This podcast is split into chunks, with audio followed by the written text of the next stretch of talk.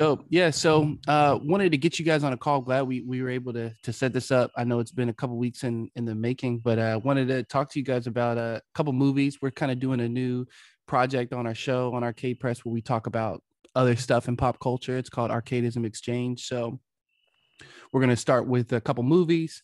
And I wanted to to talk to you about two films, Spider-Man and then The Matrix, of course. Uh and then kind of get, you know, your feel on those films. I think we should maybe start with Spider Man because I feel like we might have more to say about The Matrix. I'm guessing, um, and so maybe ending with that might be better. But uh, I recently saw the Spider Man film um, a couple days ago. Um, it's not playing out here, so I just had to just you know stream it. Unfortunately, it was I never did that before. I never streamed a film, you know, like cam on my computer, but uh, it was actually decent and the movie was amazing. Um, what did you all think about the film? Uh, I just had a refresher course too. Maybe it was the same website, but yeah, yeah, probably, probably. but yeah, no, honestly, the movie was good. It was like, you know, honestly, the fact that Spider Man came out first before Matrix, I thought might have hurt the Matrix a little bit more, but we're talking about mm. Spider Man right now. The first half of the movie, like the I think it was really fast. Like they kind of like had to throw a bunch of stuff at us really quick. Mm. And yeah, there was just there was just a couple things with that that I was just like, okay, it's going a little fast, but it's still, you know, you can keep up with it. I'm just like, Peter really didn't think to talk to Doctor Strange as a last resort. That was like his first option. And it was like, and then he got so pissed and he was just like, get the hell out of my what are you doing here? Like you could have called them. And then it's just like right. stuff like that, right? But then the scene on the bridge with Alfred yeah. Molina reprising his role as Doc Ock, right? I think yeah. I th- I think that's when the movie really opened up for me because it's just mm-hmm. like holy shit, Alfred Molina. We saw it in the trailers and shit, but like I don't know if we can curse in here. Probably, of course, of course, of course. Okay. I was just like, oh my god, right? Alfred Molina as back back as Doc Ock. When I first saw that in the trailer, I was like, anything's possible. Anything is possible. And leading up to the movie, that was the whole talk, right? I think a lot of the times when we go into a movie talk like this, we kind of forget what led up to it. Are all the Spider-Man in the movie? Everyone's like, dude, the villains are there. We don't know. Mm-hmm. Oh, oh yeah, those oh man, it was just yeah, that seeing, bridge scene was intense. Yeah, seeing Molina back was uh, such a treat, honestly. And I think uh a lot of the the beginning parts of the movie that was kind of like right at the end of Far From Home, leading into like the whole Doctor Strange thing, into all this and that. You know, I like the little backstory parts and stuff too, with like Wong being Sorcerer Supreme now, but. Mm-hmm. Uh, yeah, it really opened up when like you got to see the old villains come back, and it really made me miss how much I love the old villains. And it's just like a lot of the old villains too. You you feel for them because they're not like downright evil. You know, they they they do have something wrong with them. Doc Ock is the arms controlling him. The mm-hmm. inhibitor chip is busted. You know, so it's just like it's not even him. You know, you can't really directly blame him either. Or like Green Goblin as well. Oh my God, Willem Dafoe coming back. Amazing yeah, that like, was amazing. Just like seeing those two on the bridge first, and then the rest of the villains came in. I was just like, all right, I'm here for it. This is what I was here for. And it was such a treat, honestly. Yeah, Rip. Yeah, I mean, dude, I think you know the movie itself. I think was it's a great movie. Uh, you know, it, it delivered on everything, and but I think the more impressive things to me is just the build up to the movie itself. You know, just the marketing machine behind it. Because there were leaks, and I had seen some of the leaks even, mm but I still didn't believe them. Like I felt like these are fakes. Like they were so low res and everything that I thought this doesn't seem like it's actually happening. Uh, so even when they showed Al- Alfred Molina and everything, uh, and you know they showed the the, the pumpkin bomb, it, it was like you know William Dafoe's laughing. Everything you're like, all right, it's it's happening, but are they still going to be in the movie? You know, like mm-hmm. I and I totally mm-hmm. imagine a world where it's just Tom Holland versus all of the old villains, right? So mm. the fact that it all came together and you get the payoff, like all the payoffs, you know, and the Aunt May twist uh, was well executed. I thought, uh, you know, watching it a second time, I, I realized that it didn't really look like she was gonna die because you know, spoiler alert, right? But she Yeah, big spoilers. She gets knocked down by the glider, and then you're like, oh, okay, she's dead. That's what I thought initially when I saw it, and then when I watched the second, I'm like, wait, she totally stands up and looks for Peter first, and then she's standing with Peter and they're talking for a while, and then she just suddenly dies. Like it was, it looks, it's kind of crazy how how it turned so quickly, the way they did it there, but it was still really impactful, obviously. And you know, they dropped so many hints in all the trailers about like what could possibly be happening in this movie. And when you look back at the trailer, you start to realize it. Like they had this scene where Tom Holland was crying, and you're like, what pushed him to cry? Like it's either MJ dies or something else happens. Because you saw the scene in the trailer too where MJ is falling, right? Uh, mm-hmm. So it was like, okay, MJ might actually die. So they left that open for you. Uh, but then, of course, they had Andrew Garfield getting his huge redemption arc, uh, you know, catching MJ, and then instead it's it's uh Aunt May that dies, and so it, it was well, and of course her delivering the great responsibility line. Uh, you know, that was just awesome and so impactful. yeah, everything. I think the movie is just one of the best executed uh, plans, and I've heard that the Blu-ray that's coming out eventually is going to have a lot more uh, mm. footage that wasn't included in the movie because I think a lot of it was just ad lib. Really? Yeah, oh, so yeah. that's pretty exciting. Um, and obviously, you know, they they made everything work. Uh, the, the one thing that kind of bothered me on second watch was they at the end, right? They get this big fight scene. Peter has this like video call with the Daily Bugle, and it's like, by the way, guys, I'm gonna need some luck here because you know I might get wrecked or whatever against all these villains. But mm. then no other superheroes come to help him. Like he's still in New York. Mm. You know, mm. Daredevil is in the movie, uh, but it's only it's like all right. Everyone everyone sees that you know he's the most popular man in the world. They say multiple times and no one else comes to help him. It's kind of odd. Just given. I think that's a common problem with Marvel movies. You know, it's just yeah. like after watching Eternals, that big ass celestial in the sky, and then the next movie, no mention of it ever. It's just like what? Mm. it just yeah. feel it makes it feel unconnected. You know, takes that's the immersion true. away. Yeah, that's but then like, yeah, like yeah, going back to like, no, oh, my bad. Go ahead. I'd like no, ahead, you know, just ahead. like just the first half of the movie. I was just I have some notes written down after rewatching it. It was just that I just thought it was so strange. You know, like you get Alfred Molina and Willem Dafoe, and then they are spot on, straight out of the Tobey universe Spider-Man movies. You know, they're even like saying the one-liners, right? It's just mm-hmm. like the power of the sun in the palm of my hands. Listen to me now. You know, it's just right. like while Tom Holland is controlling his arms with the nanobots and all that. But then you get like the amazing Spider-Man villains like Lizard, right? And then he's in the cage, and I literally have written down written down, right? He, he's saying about Tom Holland and MJ in this moment. And he's like, "No way, that's his girlfriend. No way." And I'm just like, "That's weird as fuck." Like he hasn't spoken the whole time, and then he's just like, "No way." That.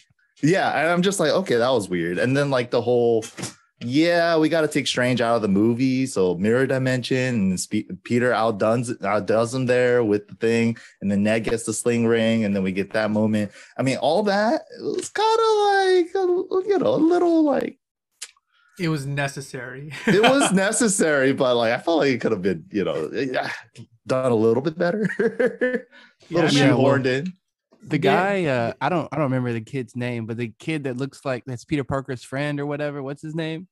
Ned uh, ned yeah Bro, ned. he does not look like a kid dude at all. He does not that bothered me the whole movie. I'm like, is there something up with my screen or what? But I'm like, this just this looks like a grown ass man with makeup on. I'm like, is this, is this convincing other people? Did y'all feel like that? I, I did not think this guy looked like a kid at all. He looked super grown. I know that's like a weird first thing to talk about the movie, but like, if I had one thing to complain about, it would be that I was like, this dude looks grown. From like the Twitter pictures, he does look grown, but in the movie, I thought he looked okay. yeah, and I think in the movie with that haircut they give him, he looks younger. But when you see him IRL, when he has like a shaved head, you're like, okay, he looks definitely older here, you know. But uh, okay. but yeah, I think the haircut is what helps him look a little bit younger. Man, I don't know. I was not convinced, but I, I do agree that like the the the movie was like you didn't really expect you know all three of the spider-men to be actually in it especially since uh andrew garfield was literally lying i wonder how much they paid mm-hmm. him to lie to say i'm not in it i'm not in it i'm not in it and i remember yeah. rip that you posted on twitter like i think it was like a clip from like the japanese trailer i think or something and you could see during that end sequence when all the enemies and all the Spider-Man are kind of colliding, but they erased the Spider-Man. You were like, I Mhm. think this could be it. Do you remember that? Yeah, yeah, for sure. That was a big yeah, deal. So I it was like, yeah, go ahead. no, yeah, that clip was what they released only in the South America uh trailer on Twitter. Okay, word. right? Mhm. So i- in that It's- clip, you see Lizard's face go knock sideways, Yeah. and everyone's like, "Oh God!" Like, and the reason they did it, when I thought about it later, was because they wanted people to think it was Miles Morales, invisible, you know, hitting Lizard, right? And so they Mm. released it Ah. only. I think it was very calculated, and so I think they released that just to South America, just as a teaser for them to get excited about the movie. Yeah, because that I- shot in our trailer, we, Yeah. we had we had to cut like maybe two seconds before that happened. Mhm. Yeah, Yeah, so in in the US version of it, you see just the one Spider-Man jumping across, but you don't see Lizard's face getting knocked aside. Uh, that version with that that extra one or two seconds is only in the South America trailer that got released. So I, I'm pretty sure that was 100% intentional, and I feel like even Mm. the majority of leaks they did were all planned. So I feel like the like I said, controlled leaks. it Yeah, was it's so good because they they totally baited everyone. And yeah the fact that it's not even available still now like we are almost two months post release in the theaters and it's still not available to rent online or anything right? You have to still go to theater to find it or find it online. Like that's that's your only option. It seems so mm-hmm. wild given how movies have been released during this pandemic for the last two years now and it's just been so well executed on their part. But uh yeah that was just that was just crazy just how perfect their execution was across the marketing side and hiding uh, all the leaks and true spoilers and keeping people guessing the whole time this movie honestly felt like uh the movie that made it feel like okay, movies are back. You know, we we we Mhm. might have Yeah. seen like Venom two or Eternals in theaters and stuff. It's just like I could watch this shit at home, man. I, I Mhm. felt like I maybe it would have been it was enjoyable because the homies, right? But it's just like this is a home movie for sure, right? It's just but then this movie felt like damn, you Oh, know, yeah. just just like the the moments where you get the bridge scene and then you hear the crowd go crazy. Alfred Molina, oh shit!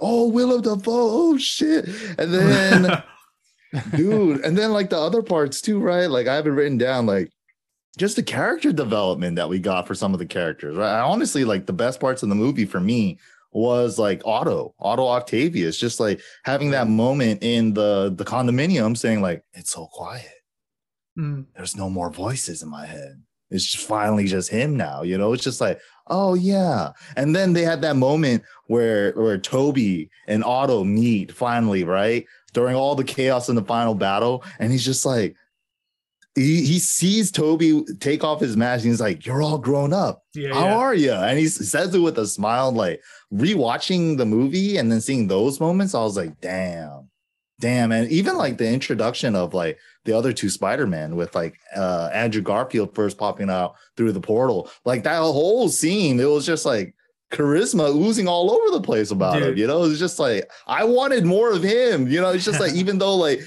his Spider-Man movies were probably like my least favorite, I, but I was just like, yes, this is great. I want more of this. Mike And and, all I their banter. Yeah, yeah. I was gonna say. Mike and I saw it in theaters together, right? Uh, and as soon as Ned's like, "Oh, maybe I can cast a spell to fi- so we can see him, whatever," right?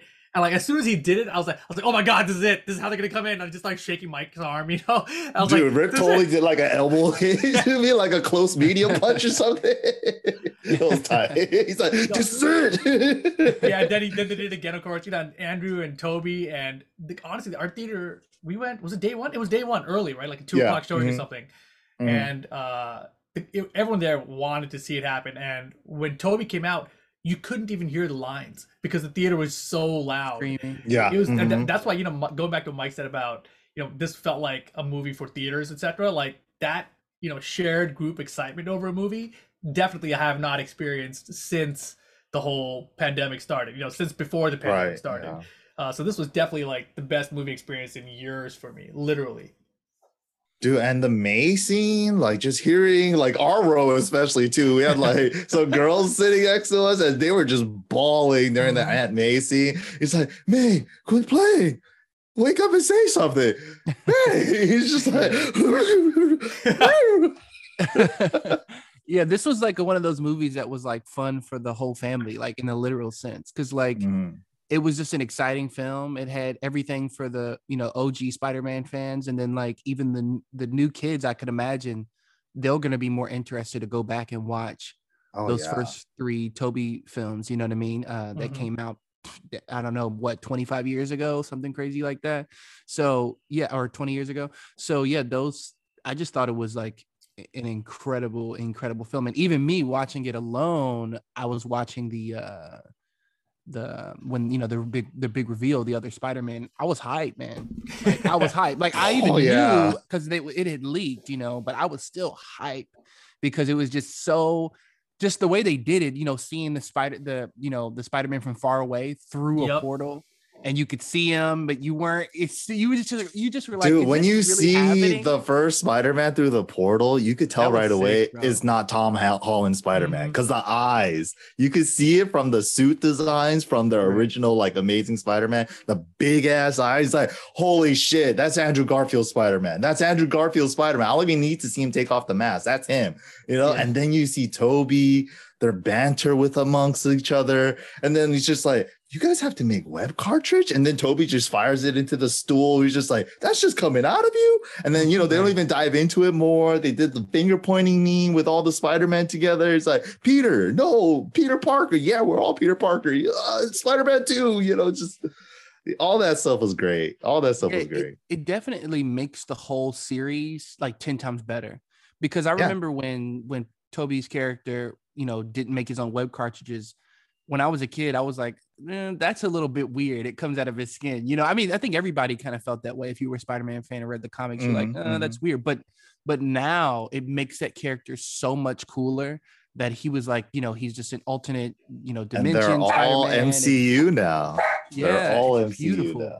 Yeah, it's beautiful, man. I, I love that. I, I can't wait to see Venom. I can't wait to see Scarlet Spider Man. I can't wait to see all the different suits and where they're gonna take this. And and and Miles Morales, like they're just gonna take the series to like incredible heights. You know, it's gonna be larger than life. I really feel. I mean, what movie or what series or what IP has taken it to this level? I mean, maybe Star Wars, maybe like is on this level of just intense drama, sci-fi type. I mean, do you, You mean like also like close to this? Like a generational gap built, you know, crosser where it's just like it ties in all these generations of different Spider-Man Yeah. together in one and makes enriches every single other Spider-Man movie. Yeah, it's pretty cool. it's pretty great. It's up there, man. What, what and it's you think, also- uh, yeah. They also hinted at Venom and Miles too, like uh during the whole whole final scene where all the Spider-Man are just talking together, and he's just like, "Oh yeah, I fought an alien from space," and he's like, "Yeah, I fought a purple alien on Earth and in space," and he's like, "Man, you guys are so cool." And he's like, "I'm so lame." He's like, "Hey, stop that! You're amazing." you know, it's Yeah, just and- like, and then after the credits, after the credits, Mhm. they showed Ed Hardy and Tom Tom Hardy. Yeah, yeah. Is that his name? Tom Hardy? Mhm.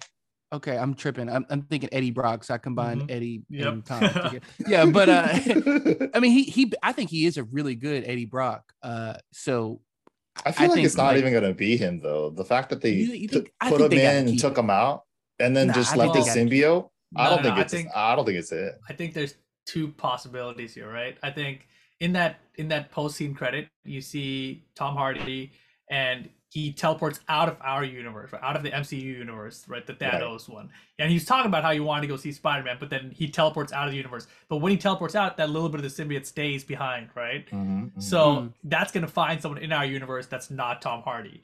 And you're right. Yeah. if I'm not mistaken, I think in the comics, I think Flash Thompson actually is one of the first Venoms. So Flash True. Thompson, aka oh, Peter Parker's friend in this universe is probably gonna become Venom. Peter Uh, Parker. yeah, exactly. So I think Parker. I think that's probably what happened to the MCU side. Otherwise, if they don't want to go that route, then we get probably Tom Holland going back to his universe, wherever that is, or some other universe maybe, with another Spider-Man movie from like Andrew Garfield. Whoa. yeah, that's gonna be crazy. I've been hearing That's some talks about that. Like people want to see an Andrew Garfield movie again. hmm You know, honestly, they could do whatever the fuck they want at this Mhm. point. They left it so open ended. Nobody knows who Spider Man really is. And he's, you know, that whole ending scene is just like, oh, yeah, now he's not Iron Man Jr. anymore. And I think that's another concern that a lot of people had going into this movie, too. They were just like, oh, instead of being Iron Man Jr., now he's probably going to be a Strange Jr., He even has a Doctor Strange Spider Man suit. But luckily, they didn't do that. And then they just let him be his own man at the end of it. You know, he's making his own suit in his own rinky dink New York apartment. He's, mm-hmm. We're back to the Spider Man we know. That was insane. How they switched that shit at the end. That was fucking crazy, man. Like, that that that that probably was like the most mind-blowing part of it now that you bring it up because i wasn't even thinking about that that he you know erased everybody's memory and and became mm-hmm. like peter parker again just peter like that yep. that, that's like some fucking like twilight zone rod serling like van gogh like that's some crazy like writing right there. Like who thought of that? That person needs a raise man. Like that shit Dude, is was, crazy. there was a lot of really cool moments. Like even uh rewatching it a second time was the the portal part, right? With like you get like just the silhouettes of all the other villains trying to get in from the other universes, and it's just like, bro, they that could shit do is sick, man. Oh my god, yeah, that, that shit is really cool. Wow that shit was so dope. I love how the, the the, dynamic between the villains, like Jamie Foxx's, you know, di- you know, dynamics with the other villains, and you know how they all had different. You know, like you kind of mentioned this before, like how they had different desires. You know, like one wanted to go back home. Mm-hmm. You know, one wanted to take vengeance on Spider Man. Like they they weren't all the same like because they're all bad guys they're not all equally bad you know if that makes sense. And i thought that was a really interesting thing to explore as well you know it's just like really cool way to introduce these characters.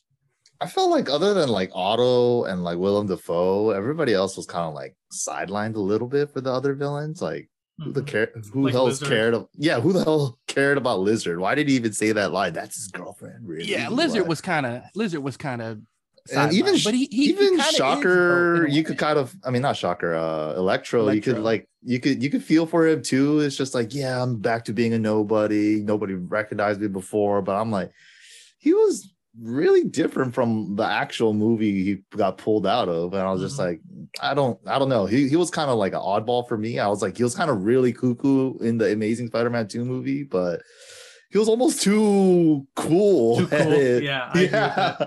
I mean, I think Jamie Lee, Jamie Lee. I think I, I was gonna say Jamie Curtis, uh, but I think uh, Jamie Foxx. Jamie Lee Curtis. Oh yeah, yeah, yeah. Great. yeah, she was great in True Lies. Uh, but uh, no, no, Jamie Foxx. I think that he was really happy with how they redid his character because he thought mm-hmm. it was kind of goofy before, right? But I, I think he looking at watching the second time, I realized that he has a lot of comedy lines that I totally missed the first time. Uh, like when they're in the condo and Peter Parker's talking about how Tom Holland's talking about how he's gonna fix him, whatever. Like he has this really quick one. I was like, "Are these your Legos?" You know, like it just it flew by so fast I didn't even notice it in the theater. Mm-hmm. But it's mm-hmm. it's just because he's draw he drops the line he immediately cuts out. So he actually drops a lot of really good comedic lines throughout the entire movie, uh, which is totally not what his character was like previously in the Amazing Spider-Man movie, right? So yeah. it's very different. But I, I started thinking of it as maybe it's not even the same one. You know, maybe it's a different multiverse Electro. It could be, yeah, honestly. Yeah, I think I think it is cuz like I mean, what was the reason for him to be so different? You know what I mean? Mm-hmm. Like mm-hmm. I think I think he was a different uh and it's not Electro. even just like multiverses. They were also picked out of like different times too, because Willem Dafoe, Green yep. Goblin was supposed to be dead, Doc Ock supposed to be dead, Sandman's telling them that you guys die in a couple of years after this. So mm-hmm. Just, yeah, the time part is funky, right? Yeah, the time part is funky. Time and space, you know, that's what they always yeah. say. Yeah, I thought Weird. it was great. Khai, did you uh did you enjoy the film or did you have a favorite villain? I definitely enjoyed the film. I, I pretty much agree with all your guys' points. I think uh kind of what uh MYK said, I, I felt similar to, you know, you, you go to the theaters, you experience it and it really did feel like movies were were back and it exceeded my expectations personally. But I really enjoyed the chemistry between all of the the Spider Mans. I thought that was well done as well. That was mm-hmm. kind of like the highlight for me to see how they all kind of interacted and you know e- even during the so intense good. moments. Yeah. Right. Yeah. Like uh he he was uh the the uh the, newest one he he just was like man i'm in the avengers and they was like oh is that a band you know just just, just silly shit like that was, was dude just cool even see. even the part because like that's how they met right right after aunt may died And then Yeah. he's in he's up in the skies and he's just like trying to be emo up there, right? And then the other guys are just like, man, Aunt May told me with great power, and then Tobey's the one comes great responsibility. And he's just like, How do you know that? He's like, maybe she didn't go for no reason. You know, she's like, oh shit. You know, Yeah. it's just, all that stuff was just like great. And all their chemistry together, I was like, you know, if they do have the director's cut and Blu-ray, I could get another, I could just, I could just watch another 30 minutes of them just talking to each other. Like that was great. definitely, definitely, for sure. Yeah, and they uh I love that, you know, the Green Goblin and Peter Parker scenes where it was like hand-to-hand combat, because that was a big thing in the first film where. Tobey would fight Green Goblin hand to hand. And uh, you don't see that too often uh, in you know the big superhero films. I mean, uh, Captain America definitely has his scenes like in the Civil War series, uh, in the Avengers and all that. But yeah, it was dope to just see like Peter Parker go toe to toe with Green Goblin, and those scenes were fucking incredible. The the scene where you know they're fighting in that building, and he like uh, you know Green Goblin is like slamming him through the floor, like brilliant choreography, and then of course the final scene yeah. as well. That was just like I literally like my jaw was like I forgot they were fighting in that falling through floors with green. Bro. That part was so cool. dude. Like who like that was just amazing.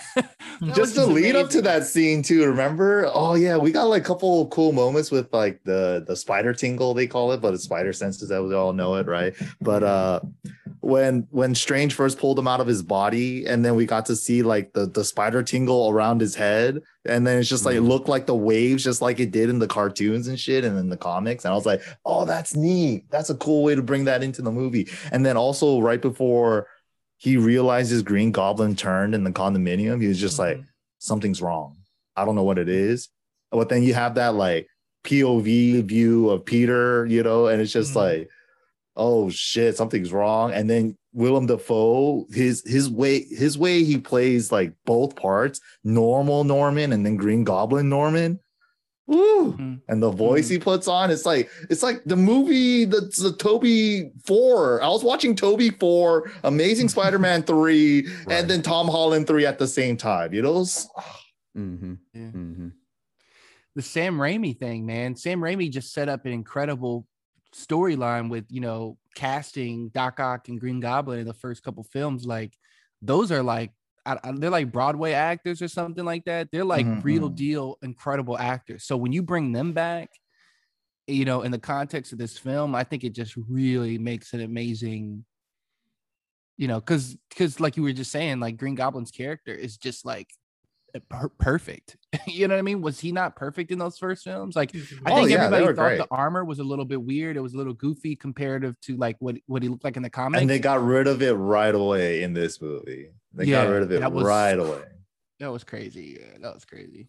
And instead, it's a like throwback to Hobgoblin. That's tight too. Yeah. Mm. Do you Yeah, guys think outfit, we'll probably yeah. see uh Kirsten Dunst at all come back?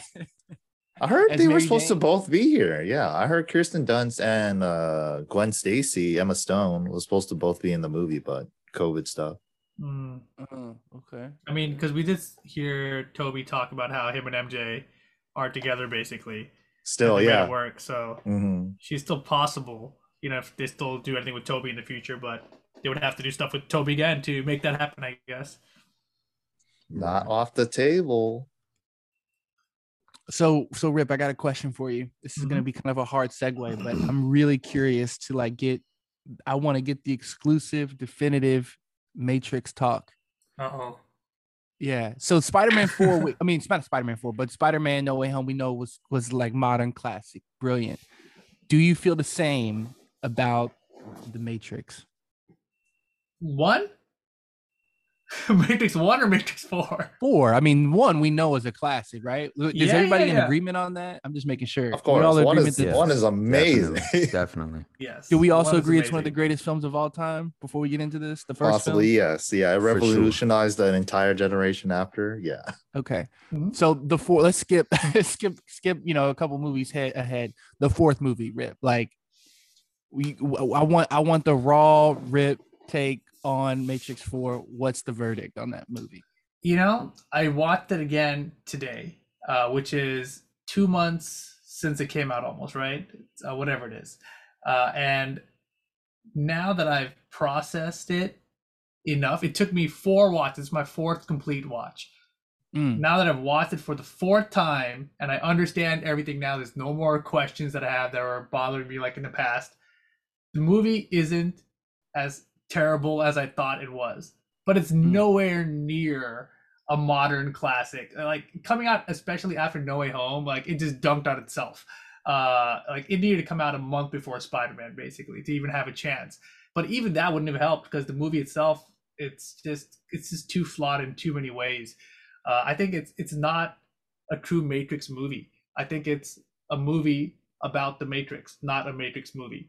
Uh, so that's kind of where I'm at with it. It's it's nice to see the franchise continue, um, but it wasn't well executed as a Matrix movie, in my opinion.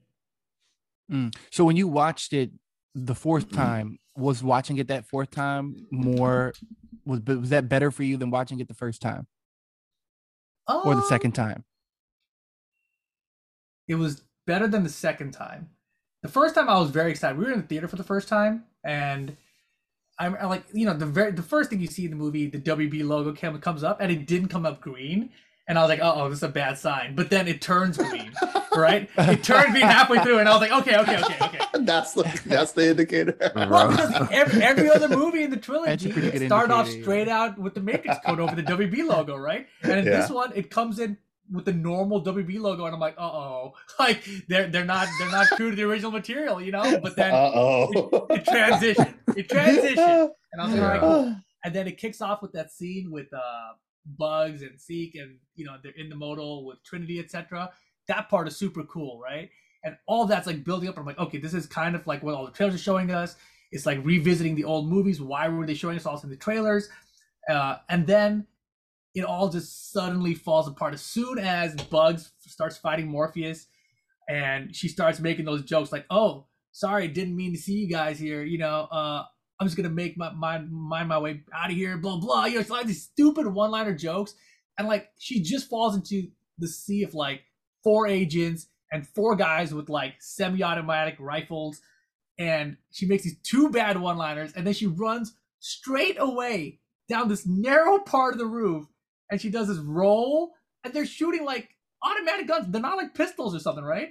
And they can't hit her. Yeah, Like there's like five guys. Yeah, and if you watch the whole movie again, you notice no one can get shot. It's the craziest thing. Like it's Yeah. not like Yeah. Neo stopping bullets. It's like anybody anywhere cannot get shot. That There's no final scene, stakes. yeah, the Yeah. final scene with the coffee shop, right? Like there's like a hundred cops in the coffee shop, and Dude, no one's everybody getting shot. in that Nobody- van should have died. Everybody Yeah. in that van should have died. Right. I Like, mean, like so that that's like a little bit later in the movie, obviously, right? Did, But did they start shooting in the coffee shop? I don't remember. oh Did- yeah, did they- there, there was a bullet Okay. that went off immediately before Neil Patrick Harris steps in and stops it, and then Agent Smith shows up, and then everyone goes crazy afterwards, right? But even after everyone goes crazy afterwards, no one's shooting, no one's getting shot. You know, it's just it's like what? Like how could this be happening? It's impossible. Uh, but separate, right? Going back to what you asked originally about this movie and everything.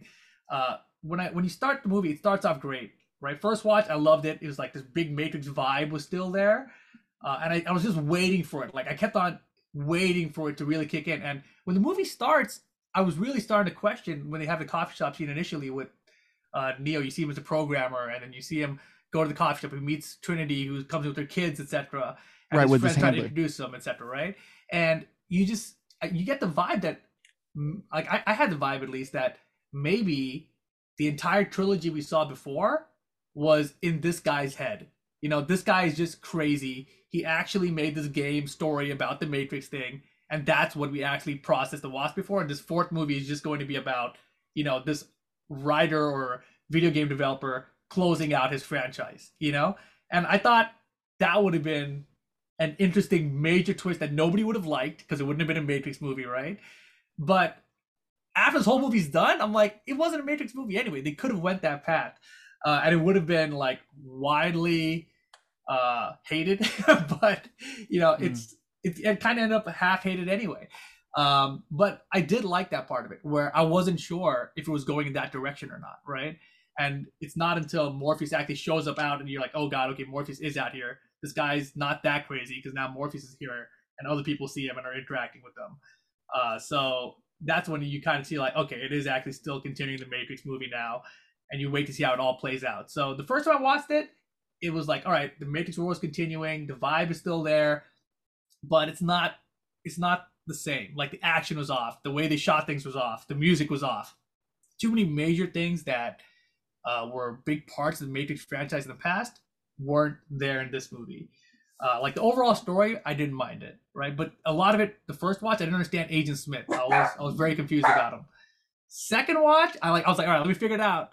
And I watched it back and I just hated it even more. I was like, this these comedic one-liners, you know, Morpheus showing up like, oh, I never worn different sunglasses before her. You know, I'm like, dude, what? Like, it's totally unnecessary. And then the whole meta scene that they have, like, I don't mind the meta-ness of it.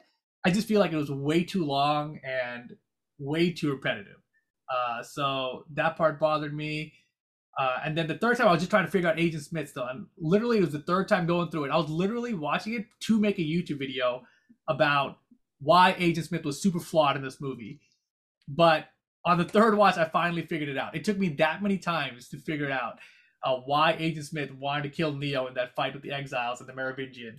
Um, and then finally, once I understood that, and I watched this fourth time now, I was like, okay, I get it now.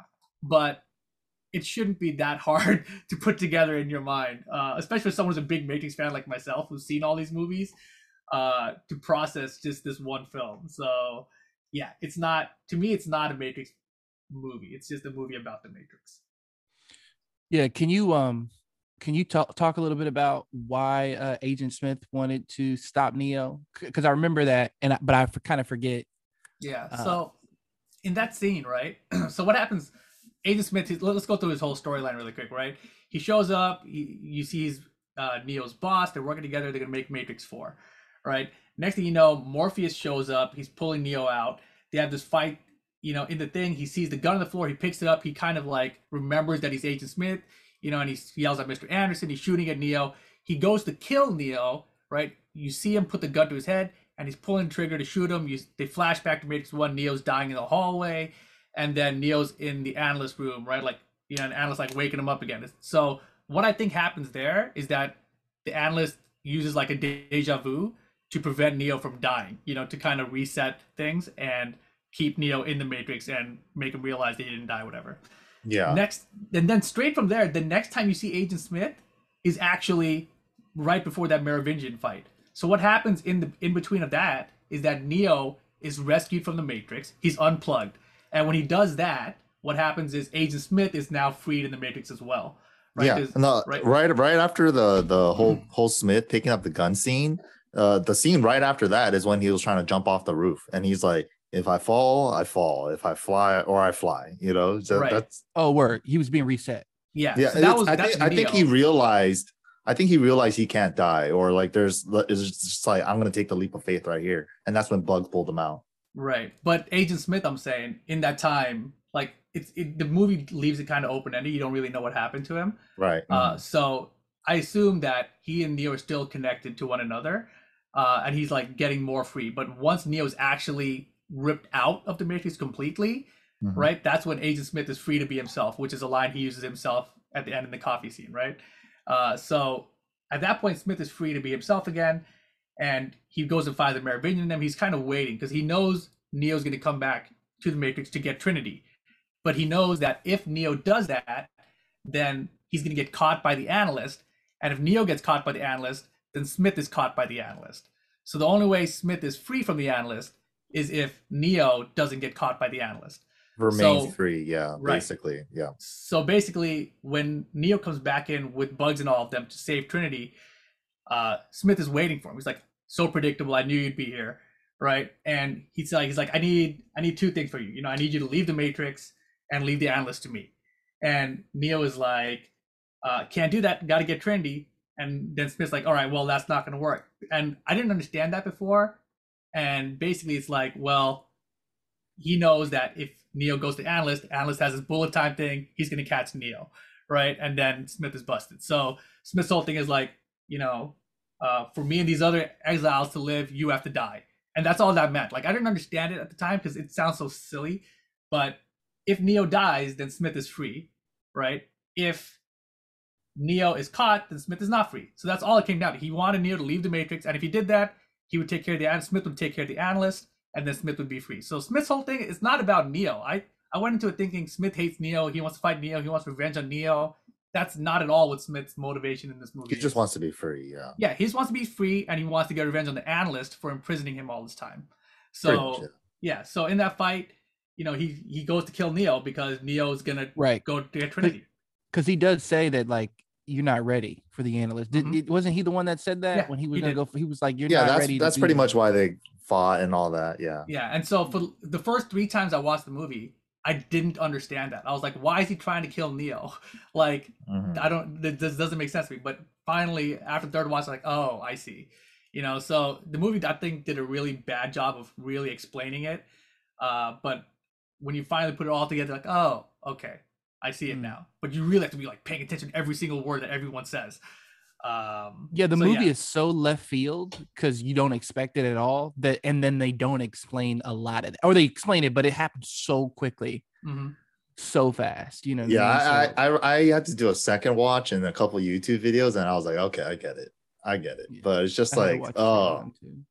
Yeah. Other than watching that YouTube video that explained it, I was like, oh, okay, yeah. That took that was gonna take me a couple more watches to figure that shit out. Mhm. Well, Yeah, it's layered because there's some stuff like I watched it twice, and the second time I was like, okay, that basically answered all my questions. And then I watched a couple YouTube videos. They started talking about stuff that I wasn't even thinking about at all. Like there's stuff that that that's way, you know, like Easter eggs and like little hints of possibly a, a fifth film. Like there's all types of crazy stuff in the film. I think. Um, Mhm. so it was really interesting that they that they gave it to the audience in a way that one was so different so that's automatically going to rub people the wrong way and then on top of that they didn't really give people time to really digest what was happening it was just like oh here's that conversation moving on to the next scene you know what i mean and even the scene of neo jumping off the building that was super coded like that was like you know like that was kind of not explained you know it what was, actually. I, I think rewatching it, I rewatched it a fourth time today too.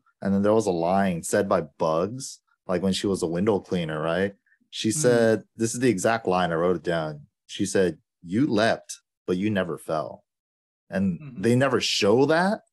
She only says it in like one sentence, and that's it. You know, so it's just like, and she said that after seeing Neo, that shit woke me up basically it's like he freed my mind just from that day and but they we never got to see that scene where he left off that building during that party Mm. You saw the real him. no Yeah, it's just, it's yeah. not just that but then she literally said you leapt No, but you yeah. never fell yeah, Yeah. like so Right. he was like probably floating in midair or some shit yeah Mhm. Mhm. No, I, I was just saying, like it, it seemed as if like their conversations implied a lot, though. But we we had Arya on. I believe he caught that as well, though, because we were saying like the the movie, to y'all's point, is like real dialogue heavy. but i didn't yeah i didn't say that but i don't, No, I don't know if it's no, that dialogue heavy yeah I thought it was. I thought it was do. like- I, I thought it was I- dialogue heavy. I thought it was like yeah, it was mostly like comp like the movie was like threaded. I mean, and all the films are kind of like that though, especially the second film, where it's like there's these Yeah. big conversations like between the Oracle, between the Merovingian, like between the uh architect. Those conversations make the movie, and I feel like this movie kind of followed the same suit. You know, it was like this conversation Yeah. between Bugs when Neo was when the real super world- philosophical shit in the second one I- Super. Yeah. But then you know the thing, the problem with me in this movie is they try to do that, but it's really not that deep. It's just like them, like, oh shit, you know, Warner Brothers is suit. It's so like everybody likes to use the word meta, but when we're really saying the word meta, it's just them being super self-aware of themselves, like them referencing Warner Brothers in the same movie. Like they even pretty much told us in the movie where it's just like they're gonna go ahead and make the fourth one without us. So either you're on board or you're not, you know. And it's just like I think a lot of that stuff it speaks to be like the director, you know, the Wachowskis, but this time we only had one Wachowski. It wasn't the, both the siblings, you know, all that stuff is just like, yeah, you know, I, I- think Matrix 4 had a lot of other things going on, you know, it's just like, yeah, Warner Brothers might have just made it a fourth one. So might as well have the director involved, and the director maybe as an FU to them, Mhm. deliberately kind of does this but either way in the end the only people that are losing out are like the fans Honestly, I think like honestly, I think the Matrix movies get worse as the numbers go on. Like, like after I think as a kid when I was super young, I thought one was the greatest. I think everybody's not going to dispute that. And then I thought three, because like the whole action scene at the end with like the Dragon Ball fighting, I thought that shit was cool as a kid, right? But then as I got older and rewatched it again, leading up to the fourth movie, I was just like, dude, two. The whole philosophical Dude, shit was like mad deep, you know? It's just like vis-a-vis love, you know? It's just like all that shit was like so fucking cool in that second movie that like I even give like the the big CGI fight scenes that kind of look dated now a pass. You know, it's just like, okay, I see what they were doing with it. But in this movie, it's just like okay, I have a couple things written down, right? They they have the the Warner Brothers self mention. They have the whole the whole scene with the game devs trying to figure out what does the Matrix mean. Matrix is a mind porn. It's a I got the what the word two. I got a word for Matrix. Bullet time, you know, and then. Uh, the other one that they they repeated this line three times in that scene. Revolutionize gaming again. But I, every time I hear that line, they said revolutionize gaming Yeah. again. Instead I of get- take take Yeah, out I- gaming, put movie in there. Revolutionize movies again. It's just like Yeah. so self-aware, and it's just like, yeah, I get it, but it's not like actually doing anything with it. And then like the first time I saw the movie when they reached the actual IO, the machine world, the human world, I was like, oh, this is neat. We get some actual development in the real world stuff. And I was like rewatching it on the fourth time in that scene. I was like, this scene sucks. Bro, this shit's so fucking boring. like Jesus Christ. but the first time you saw it, it was interesting. It was, yeah, it Yeah. was. But then it's just like No, I agree though. Yeah, when you watch it for the multiple times and you get back to the scene, like I don't care about the strawberry, bro. Like you know, like Yeah. I mean, when you see it the first time, you're interested, right? It's cool to see the world being fleshed out, etc. mhm. But on like the multiple watch, you're like, this is like not this is not the space for this. You know, it's essentially like if this was a HBO series, like a four part HBO series, then yeah, you can put the strawberry scene in there, and it, you know you get to flesh out IO, etc., and flesh out the machine world and the war that happened, etc. Uh, but in like a two hour movie, it's it's it's kind of necessary just so you have some background because so much time has passed. Uh, but it, it really doesn't help the movie in the long term, I think. I think Yeah. that they tried to like purposely avoid competing with the first film. And I think that's why it's shot in the way that it is and it looks the way that it does because like the the first film was was drenched and cool. When like Neo and Trinity walk to go get uh, walk into that building to get uh Morpheus Mhm. and all those Yeah. police are in there, they look incredibly cool. And you know, they're a lot younger too. And so now a lot of time has passed and revolutionize gaming again. Again. yeah that was like and I, I i get the purpose for those scenes but at the same time i it's no one wants to see that like no one Mhm. no, no one who has the memory of the matrix films especially the first one is gonna think that those scenes of them like talking about what is the matrix bullet time no one's going to be like But the opening scene was a ripoff of the first movie. It was that, and then we get, and then you know we get like a, a, a stand-in for Trinity, and then I thought honestly the first take on Morpheus, Agent Morpheus, that would have been a cool fucking. That would have been super good. They could have done so much cool shit with that, but Yeah. uh, I mean, that's not the direction they took. But that you know, when we start going down that path, I started thinking about Star Wars Episode Eight. You know, because before, well, what I'm saying is, you know, before that movie came out, you had all these ideas of where it was gonna go, right? Yeah, yeah, the then- ideals were cooler than the actual movie. exactly. And so in, in the trailers for Matrix Resurrection, there is that scene where you see Morpheus and Bugs running down the hallway, and you see Morpheus in the suit. So I remember seeing that thing like, Mhm. oh my god, is Morpheus actually an agent? And you know, I was thinking about that, like, oh, be dude, so Morpheus could be an sick, yeah. agent. And then when the movie starts, you see what's the agent. I'm like, oh my god, he is gonna be an agent. This is so Dude, they crazy. even called him Agent Smith. yeah. Agent Smith Morpheus. Oh my god. Yeah, because I mean, the agents didn't call him Morpheus, right? He was only Agent Yeah. Smith to them. But I mean, So if, if that had been what the movie went, where you know you see him training Neo, but it's actually an undercover agent or something, like that would have been an interesting storyline for me, uh, much more so than what they ended up with, I think. But you know, it's just when you start having your own ideas of what the movie's supposed to be, and that's not where they're going, it just kind of messes up your view of the actual movie itself half the time, I think.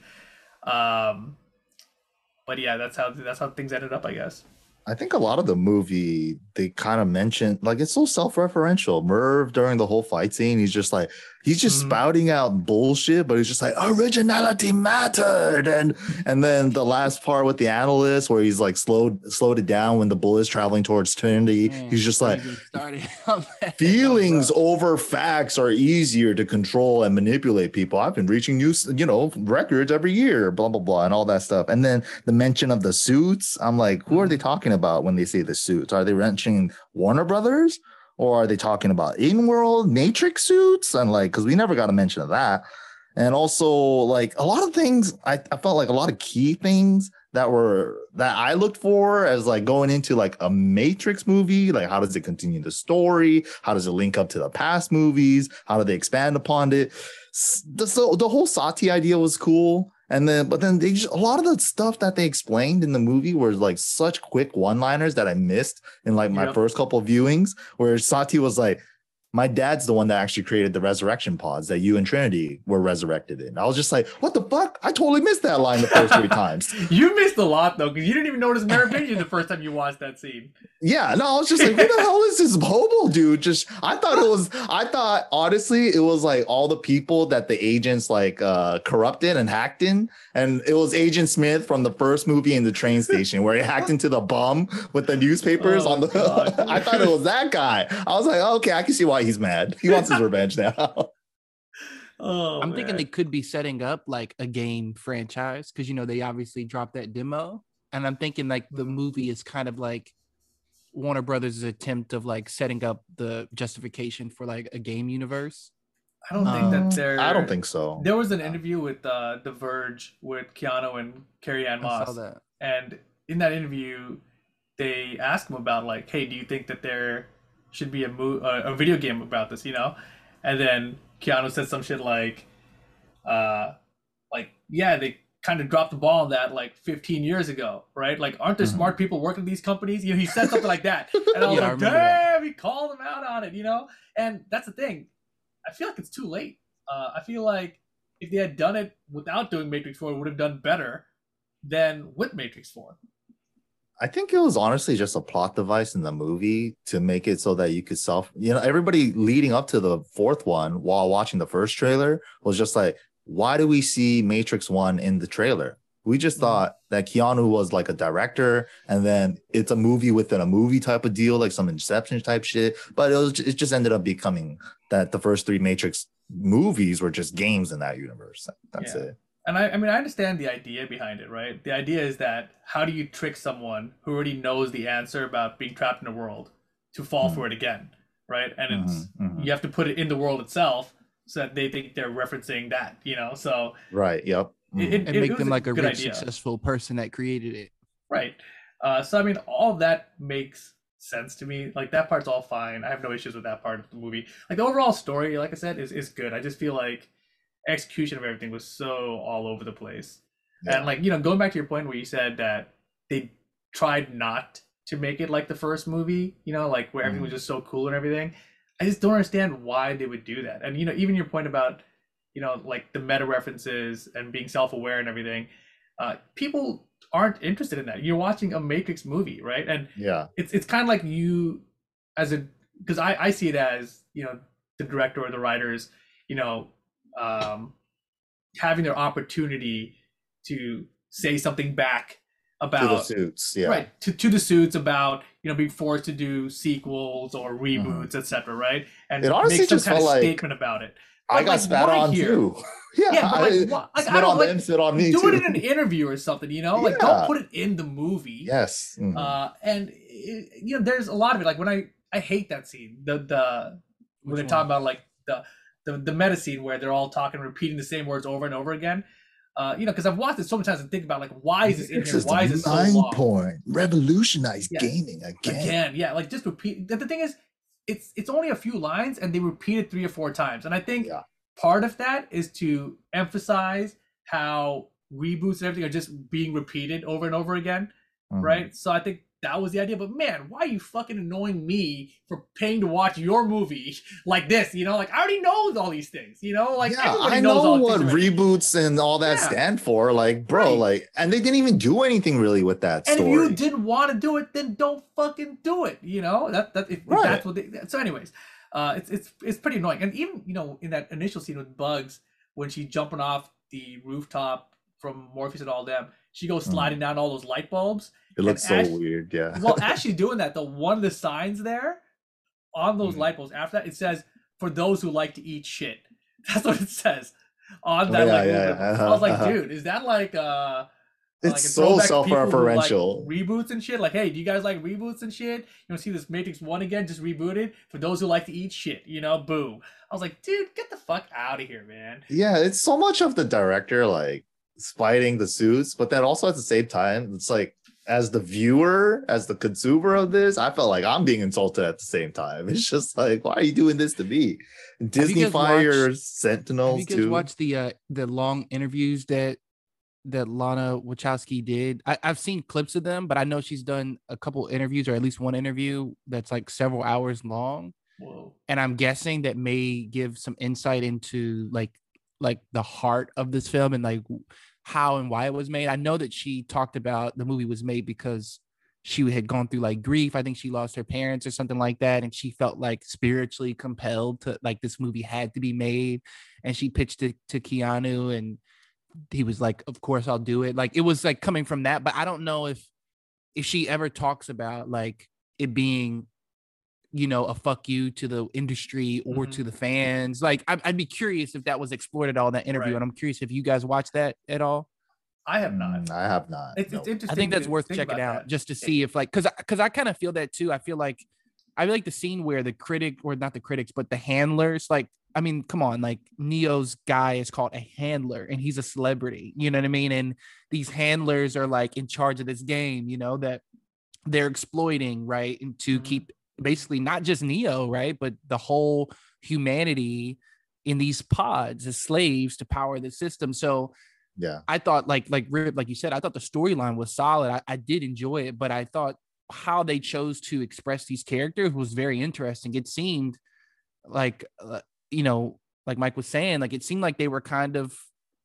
kind of giving a middle finger to the to their fans in a way, or giving a middle finger to like the the nerd culture in a sense. Like I kind of feel like they purposely knew, okay, this is I mean, if you're if they're aware, they know that this film is not touching the first film's action scenes at all. And that's fine. even- Nobody's nobody's even expecting that, I think, you know, going I- into I think expecting people are to kind of expecting it. I was expecting. Yeah. I was expecting them to these action try. scenes gotta be Yeah, of course. I thought they were going to try to do something, and they but then they went tried to do nothing. completely the opposite direction just to say like hey we, we're not going to revolutionize gaming again we're just going to do whatever the fuck we want i, I don't that need to seemed like a jab towards n- to nerds, for lack of a better Yeah. word. That seemed like a jab towards the or critics, fans people- or anybody it's just like oh, the only people who are losing are the people that enjoy this shit Yeah. Oh, did you enjoy the first movies? Well, we're not going to do that shit again. Watch it anyway. Like what? Mhm. What, Yeah, what do you mean, dude let, let me just talk about smith's fucking score in this music like Oh my rewatching this dude. That Don't- shit pisses me off so hard. Re-listening to like every time, oh, here's some creepy music, but it's just like it's just like a string and like a, a silent like synth in the background, just buzzing the whole time. And I'm just like, what is this? What is The- it? the music is terrible. Compared to what? Yeah, like oh yeah, you know, Matrix is like a movie franchise brand. We know it for the action, the fucking blah blah blah. And then this movie throws it back at us. Oh yeah, what is the Matrix? They say it in the old movie. It's bullet time, baby. And then they fucking throw on this shitty ass slow mo filter during all the action moments. They even added it to the moment where like Smith and Neo meet for the first time, and then Smith is in the window and he's just like billions of people just out there living out their lives, you know, just clueless or some shit. Yeah, oblivious. And it's just like, okay, they didn't want him to play it that way. Fine, right? But it's just like none of it led anywhere. Like everything was just like layer one philosophy level. Like there's no depth here. It's just like, okay, we're self-referential. We're gonna put bullet time. They even added the slow-mo during where his mouth was getting shut together again. I was just like, bro, come on. Why is why is this whole movie have this shitty ass like Windows Movie Maker filter on there? And it's just like I just learned how to slow things down. I'm gonna put during the whole movie. Oh, there wasn't really any bullet time in the movie. I'm thinking about that now. That didn't happen, did it? There, there was The, no the slowdown effect is called bullet time in, uh, Yeah. their movie. Wow, Yeah. I didn't even realize that, that they didn't even have any like any bu- stopping bullet scenes. You know what I mean? Where he like literally st- did he? I don't remember. He did. Yeah. He he's all struggling with it now with like force pushing and stuff. Yes, but they didn't do they didn't do those slow motion bullet sequence though. You know what I mean? Because you know like where he's second film when dodging and like, stuff. Yeah. No, he didn't do didn't any do of that. Yeah, even they the didn't the times You when the agents to. dodge, like it's really fast. Uh, like Right. in that hallway scene with Bugs and Morpheus when they're running away, she turns Smith the back does it and vroom, once. vroom, vroom. Yeah, Smith Yes. doesn't. but Smith's one is so bad, dude. Smith's Left, right, left, right, so left, goddamn right. bad. It's unbelievable. Oh, I can't believe that makes the cut of the movie. It's, it's- oh, dude, there's so. He's like the reverse. Something He's like a happened. Something reverse happened. Tasmanian devil. It's just like the top part is moving and the bottom part is completely still. Yeah. Something happened, guys. Like I think something happened in, in corporate where they were like oh. Something happened. Like there's a reason why. There's a very good reason why the movie is the way it is. It's don't- not just I can't imagine what it possibly could be because there are so many things wrong with it. Like it's to me, if it was like if they just oh there wasn't an action sequence, all right, fine, all right, but you didn't have action, you didn't shoot the action well, you didn't choreograph choreograph some of it. Some of the choreography is okay, but a lot of it is not. Uh, which is shocking uh, for this movie, right? And then they hide it with the slow mo too to try to co- Yeah. cover it up. And then on top of that, you've got the music that's no good, right? And it's like those three things together.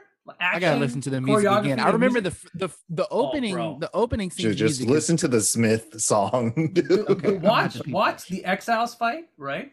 Uh, Mm, when the Mary mm. Agent shows up, right? Watch that one as is in the movie. I made an edit to that scene because it pissed me off so much, where I put in the Matrix Reloaded staircase fight scene music over that same fight scene. I just re-edited to fit.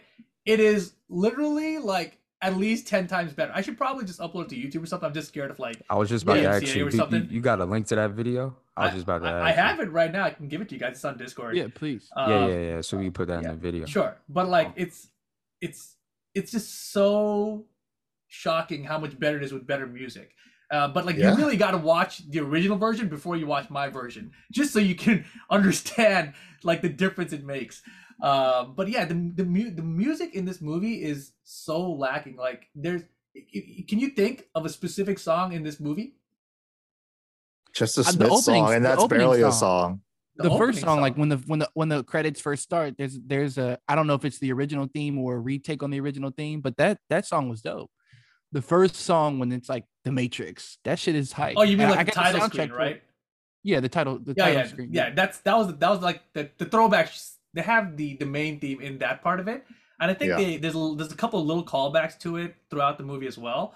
Mhm. But like the rest of the movie is like there's there's another scene uh, also where I, I think it's where um bugs and neo maybe are talking it's one of the it's one of the it's one of the times where neo is talking and he's finding out what's happened. And i remember it gave me chills. I can't remember what scene it is That sounds good. yeah. Yeah i mean I, I remember like overall i enjoyed the film because I, f- I I feel so attached to these characters and i mm-hmm. feel so invested in these characters that even in the backdrop of this weird you know sort of like nerd commentary sort of like uh, narrative that goes on in the film i still really enjoyed it and i, I enjoyed it because I, I think that there's still a, there was still something worth fighting for you know there was there was trinity worth fighting for there was like Mhm. you know uh, humanity worth fighting for and i think that it's still relevant you know what i mean in now i think there's a lot of good messages in the film now and i think there were a couple scenes where i, I did really feel like damn like i'm still i'm still watching the matrix like i'm still getting this gift. I felt like it was kind of a treat.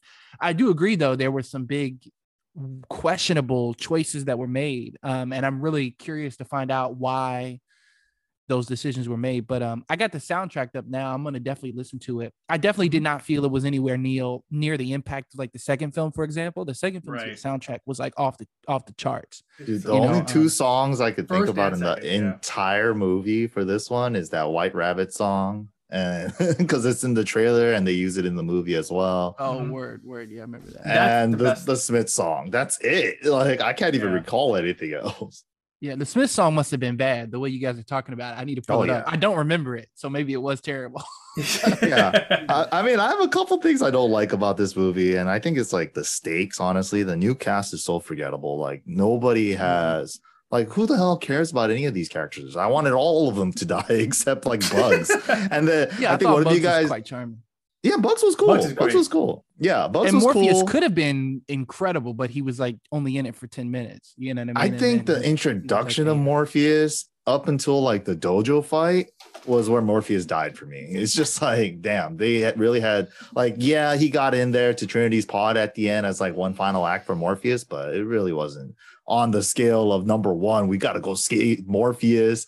No, I'm beginning to believe he's gonna go save Morpheus with Trinity now. Like none of that stuff was like really there, you know. Yeah, Morpheus to me wasn't an impactful character.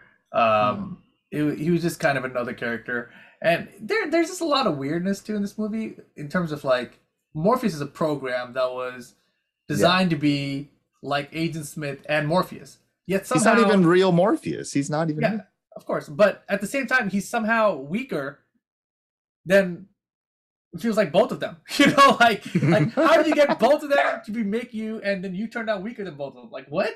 Uh, it's just it's really odd. Um and I, I really like i understand it's not the same it's not even it's like it's, he's a program right based off of it so he's not supposed to be the same morpheus etc and he's trying to figure out who he is. So but it, it's just really weird that he wants to be morpheus still. Uh it's like you already know you're not morpheus. You already know you're built to be like morpheus and smith so why are you trying to be morpheus uh, like, why don't you just be like, you know, Kal-El or some shit? Uh, you know, fucking do something else. Like, I, I don't understand why he's trying so hard to fill the Morpheus role uh, if Yeah. he knows he's not it. You know, They had nothing to do. They had I mean, nothing he, for he was him to programmed do. that way. He's just a program. but he's also programmed to be Smith, Yeah. right? So, like, he knows he's neither, right? And he he knows that he's digital sentience. Morpheus is programmed to be Smith. Yeah, he's in the in the actual modal modal or whatever. He's he's called Agent Smith. He's actually Agent Smith, but it's Right. Morpheus. and when yeah. you see, I thought he was just an agent. I don't think he's Agent Smith. no, he's literally he, Agent Smith. he, he is Agent Smith. yeah, like he's literally, Agent him. Smith. Uh, 'kay, and when he when he comes in of the bugs- modal version of Neo's game. Yeah. Yes. So in in that version, when he takes Bugs to Neo's apartment and they come back out of it after he's taken the pill, and he Mhm. sees the other agent, the Smith, the other agent looks at him and says like Agent Smith, and then he says he says like Agent blah blah blah. I forgot the other agent's name. Uh, you know, and so he- they literally call him Agent Smith in the movie.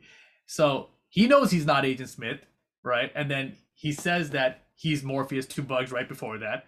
Mhm. And then when Neo sees him in the construct after they save Neo, he's there and he says, like, you know, based on my research, whatever, you know, you designed me based off of the two people who influenced you so much. And they show the clip of Agent Smith and Morpheus from Matrix One.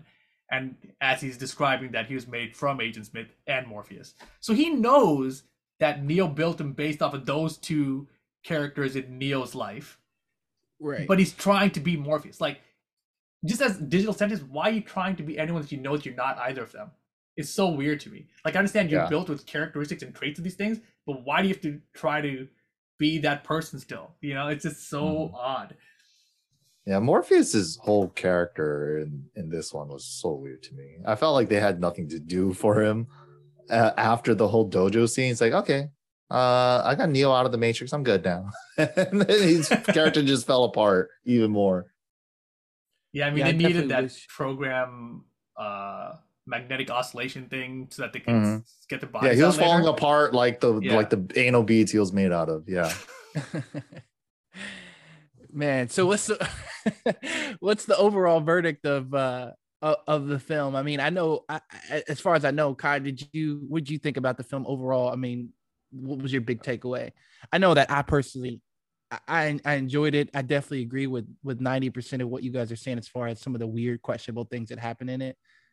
I think I probably won't watch it again for a long, long time, but I do believe it's setting up something. I think it's going to set up some other sale. I don't think this is the end of the Matrix. I think it's either going to be another film, another spin-off, an- a game.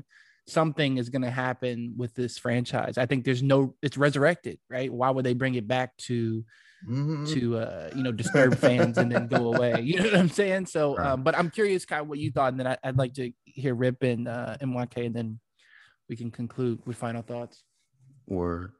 I mean, yeah, like I, I think watching it the the second time, I definitely see what uh Rip and MYK is definitely saying. I think for me though, I think why it wasn't at it was a little bit more digestible is because like all of the things that you guys pointed out, I kind of just blocked out.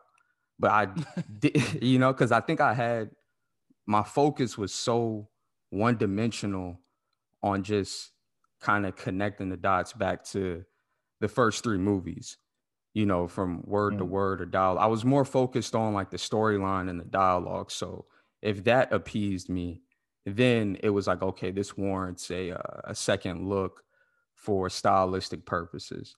I guess how I was looking at it was just like a layering piece to the other three but all of your guys' criticisms is definitely valid for sure like i mean i can understand the gripes you know so but that, that that's pretty much uh, what i took away from it for the most part. Was like okay if i got decent dialogue if the storyline was cool and you know we can have discourse like we're having now and everybody gives their opinion and it's all interesting then it was a win. That's kind of how I took, you know, I looked at the movie for the most part. yeah I, i'm with you on that uh mike That's I, that sounds like the mentally untouchable option select. Like either way, Yeah. you're gonna win, I was right? unaffected. it's like even if the movie's bad or good, as long as we're talking about it, it's okay. We won, right? But I think the movie is ass. Honestly, I think the Matrix movies. Um, I- like I said earlier, I thought one, three, then two before, but I think they go in exact order from release. I think it's one the best, two the second best, then three, then four. But overall, you know, I I I did like, you know, Trinity getting some powers. Like the whole diving into like Neo can't be the one without Trinity kind of thing. Like I I want to see where that could go. You know, like I mm. if if Matrix doesn't end, great. Yeah, I could totally, you know, jump on board to see. But then like uh, that's literally just like a power fantasy movie for me. It's just like I want to see Trinity and Neo go around the Matrix doing whatever the fuck they want, act as gods, Mhm. but what are they going to do and how are they going to create a story out of it? You know, it's just like it's, the story could still go on for sure. do you think that it will go on Uh, I mean, if four was a t- testing ground for like if they should continue the story or not, um, I think it, the I think the results are kind of split even still, right? So it's like, yeah, I could be like one of the people that say it's ass, but other people think it's okay. So, and honestly, it could go on. I would like to see it go on. Just maybe bring some music back and coordinate the fights and take right yeah, a little music fucking- wouldn't hurt anything yeah, and take the shitty fucking bullet time slow mo out like that. man that I, was, I was can I- I, will agree with you on that That so rough. That I was, like, rough. why are they adding this? They're they're literally ruining, muddying up all the shots. I can't see what the fuck I'm was going on. It's like all the, you know, all the movies or video game, you know, like Grand Theft Auto. You're in your you're in your house. You're like smoking all this weed and drinking all this shit, and then you have that filter come up while you're walking around the house and shit. I also that's what I look felt like I was looking at during a Hollywood movie. I was like, what is this? Yeah, when uh when Morpheus took that pill, red pill, and then when uh when Neil Patrick Mhm, Harris was mhm. like slowing down time, that looked like Doo doo. that, that that's not that that doesn't work, guys. Like I'm sorry, I, I- that Mhm. that I don't care how meta you know your movie is. That's not gonna fly. That's like Lifetime Disney Yep. Channel movie, like. That shit looked bad, you know. That's my that's my number one complaint with that movie is when Neil Patrick Harris was moving like that. I was like, does anyone think this looks cool? Who greenlit this? And why are they I moving I three bet- frames per when they were second now? that- I bet, Yeah. I bet when they were editing that, people kind of knew that shit looked fucked up, but they were like, "Ah, the movie's almost done. Just who cares? we're already Gotta go all in. Yeah, it's like the, the the check's already been cashed. You know, fuck it. who cares? Damn. You know. So Damn. yeah, cool, cool. I'm ripped. Yeah. um, yeah, I think you know. So when I first saw the movie, I forgot my first rating. I might have given like an 8.0, uh, and then it was like, all right, it's definitely like a 7.5 or something. And then I was like, all right, it's a six point nine. I think now fourth watch, I think it's maybe still a six point nine, maybe a six point five. I don't know. It's it's really it's really hard and disappointing for me because I'm obviously a super big fan of the series. Um, but you know it, the storyline I think was fine. I, I think that honestly one of the biggest flaws that we didn't really talk about right now that's bothered me was has been the acting in the movie. Uh, like Mm. even even Keanu and, and Carrie-Anne Moss, their their their lines just aren't delivered as well as they have been in the past. Uh, like th- there's one line with Carrie Ann where Keanu comes up to her behind the coffee shop and he's like, "Can I get that?" And she's like, "Oh hi!" And just that "Oh hi" bothers me to no end. It just it sounds so. odd. It's like they took two separate takes and they cut it together wrong. It's like you know, I was like, "What the Ah. hell, dude?" It just sounds so bizarre. Uh, and there's a lot of scenes like that. And you know, Agent Smith, of course. You know, Hugo Weaving would have been amazing. Uh, Oh my they- God, they- yeah. And they told this new actor guy not to do an impression of Hugo Weaving. So when I heard about that, I was like, okay, I can't blame or fault this guy, you know, because they told him not to. He didn't even get Uh, a shot. Yeah. Yeah, He, right? he And did say that one line like the original. the Mr. Anderson part. Oblivious. Oh, that part. Yeah, yeah. So, yeah. So I mean, he, there there were obviously some callbacks there, but overall, I just feel like it didn't sound to me like the same character. You know, it just it made it feel like someone else. So it just it felt awkward to me. Uh, but even separate from that, like I love Bugs the character, uh, but when Jessica Henwick is talking, especially to like Morpheus in that opening scene when she's giving him the pill and she's talking about, you know, there is no choice actually, you know. Uh, I forgot the whole spiel she gave him, but she talks so fast, you know, which is a problem that I have usually. Uh, that I, I can't even keep up with it. I'm like, it's it's too complex and too quick uh, to process at that speed, and she like constantly does that. So you you take that, and you compare it to say Laurence Fishburne and Hugo Weaving, where it's very paced and deliberate in the delivery, you know, and you're like, Mhm, oh, okay, it's mhm. nice, you know, I understand it's it's it's impactful. But a lot of the lines that were good, the dialogue that was good, was not delivered in an impactful way. So I felt you're like that ready. also you won't have to. Yeah, Like there's you so many quotable shits for the like just going back and Yeah. watching the first movie Right. and watch the fourth movie. The But- whole first movie is Oh quotable. yeah, of course. But I mean, in the fourth movie, there are lines that are really good too. I just feel like they're not delivered well, so they don't sound Like like, that, yeah, lines, in you that impactful type of Right. way, in that memorable, impactful. right? Believe it or not, motherfucker, you're still gonna burn. Like, Yeah.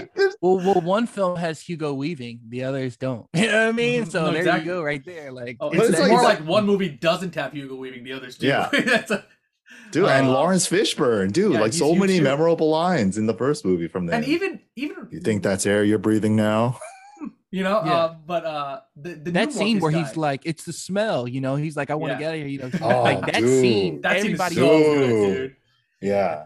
yeah so this this movie's in general like i don't i, I can nitpick this forever but in general the the acting in this movie is subpar compared to the rest of the trilogy uh you know and you know it's it's just it's just a disappointment the meta the self-referencing etc was just majorly disappointing as well and the you know. stakes, kill a couple people. It's gonna be that was- okay. you know, before we, this movie came out, I was telling everyone, I was like, dude, I just realized because we rewatched all the Matrix movies in our Discord, and I was like, you know, someone always dies. people and got always a big bodied.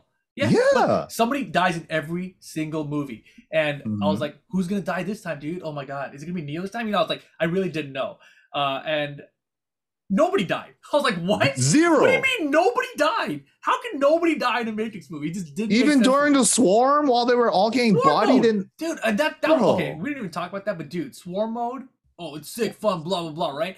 They're surrounded when they come out of the coffee shop. Right? Neo Yeah. can't fly. and then Trinity finds a bike during that time, and then they, they knock off three people, right? And then even beyond that, right? They get out on the bike. What happened to everyone else? All the other leaders of all the ships? They all just walked away through the hundreds Yeah. of people from every angle of the, every right. street. Take the injured. Where did you go? How did you Yeah, leave? into what car? How did you get in the car? They were right there, dude. Maybe that's they like got trying to ate. Maybe they got ate by the swarm zombies. I don't know. They we didn't, didn't get. see 'em no after one that. died. No one died. Dude, the, the whole like planning and choreography for all that type of shit was just ass. yeah, it was definitely rushed and not thought through. Uh, yeah, it's just a lot of that is terrible. And I agree. Like, how could they not let anyone die from the from the new crew, especially? Like these. Yeah, they were already forgettable. You could have wiped out all of them, and I wouldn't have shed a tear. Yeah, because we didn't have any attachment to them, right? Yeah. Like the attachment was like, what do you think about Neo? Oh, he's old now. I don't know about that facial hair. Kill the You fucking know? neologist guy at least, or kill the girl Right. with the weird hair at least, or somebody. Yeah, and like like her role was that she said that Trinity, like she believed in Trinity, whatever, and she, Trinity made her become a fighter, whatever. She wanted to be like Trinity. So like that was the one little bit of information we got about her backstory, and still they couldn't kill her. Like she was about to die, she was bleeding and everything, and she was getting swarmed on. They're like, nope, we're not gonna let her die.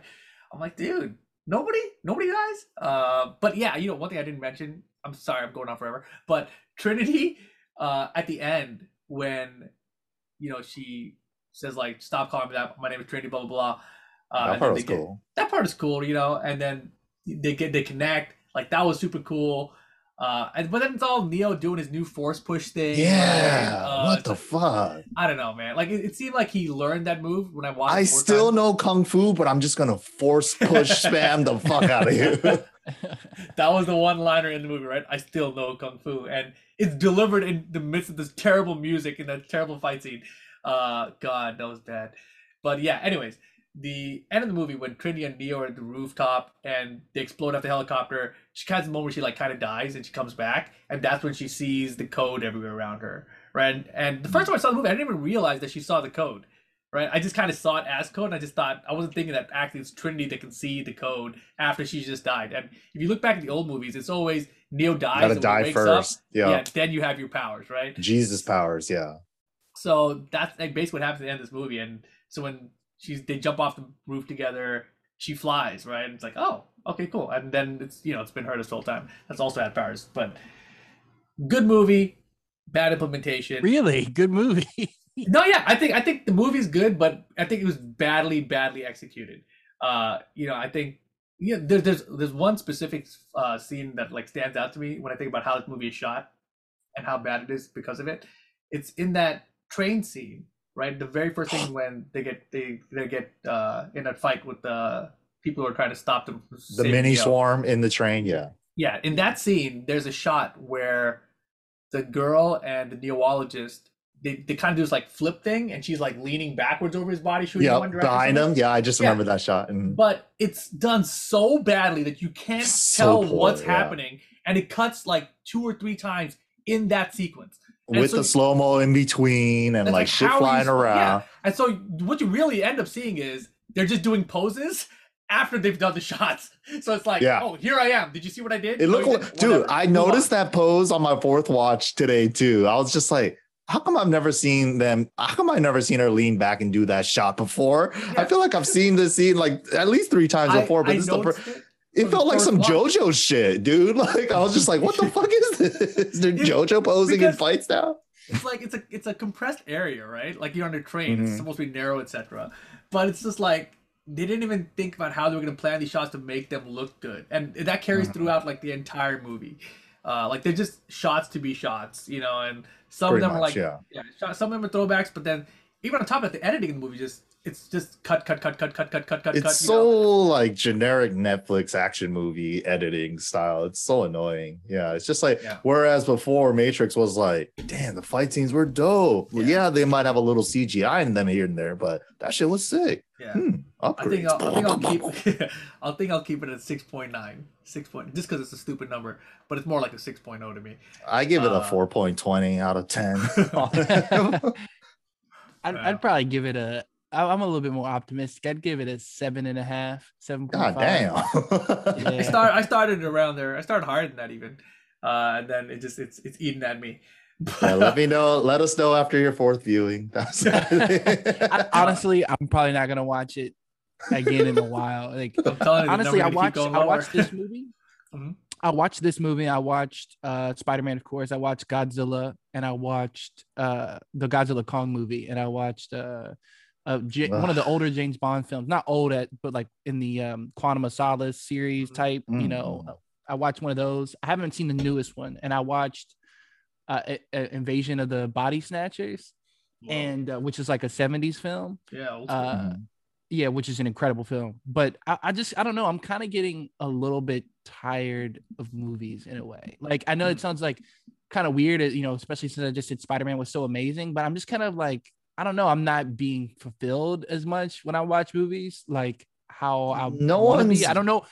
I don't know if it's a phase or what, but I watched. I've seen a fucking ton of movies, as I'm sure you guys have as well. Uh, weird movies, big movies. I uh, think you know, I think it's films. because we haven't had a new revolutionized gaming again type of movie in a long ass time. You know, a lot of them, a lot of them are super formulaic. A lot of them are just like stick to the formula, you'll do fine. But none of it's like, you know, even Spider Man was like that, but it also had the n- legacy and the nostalgia attached to it. But right.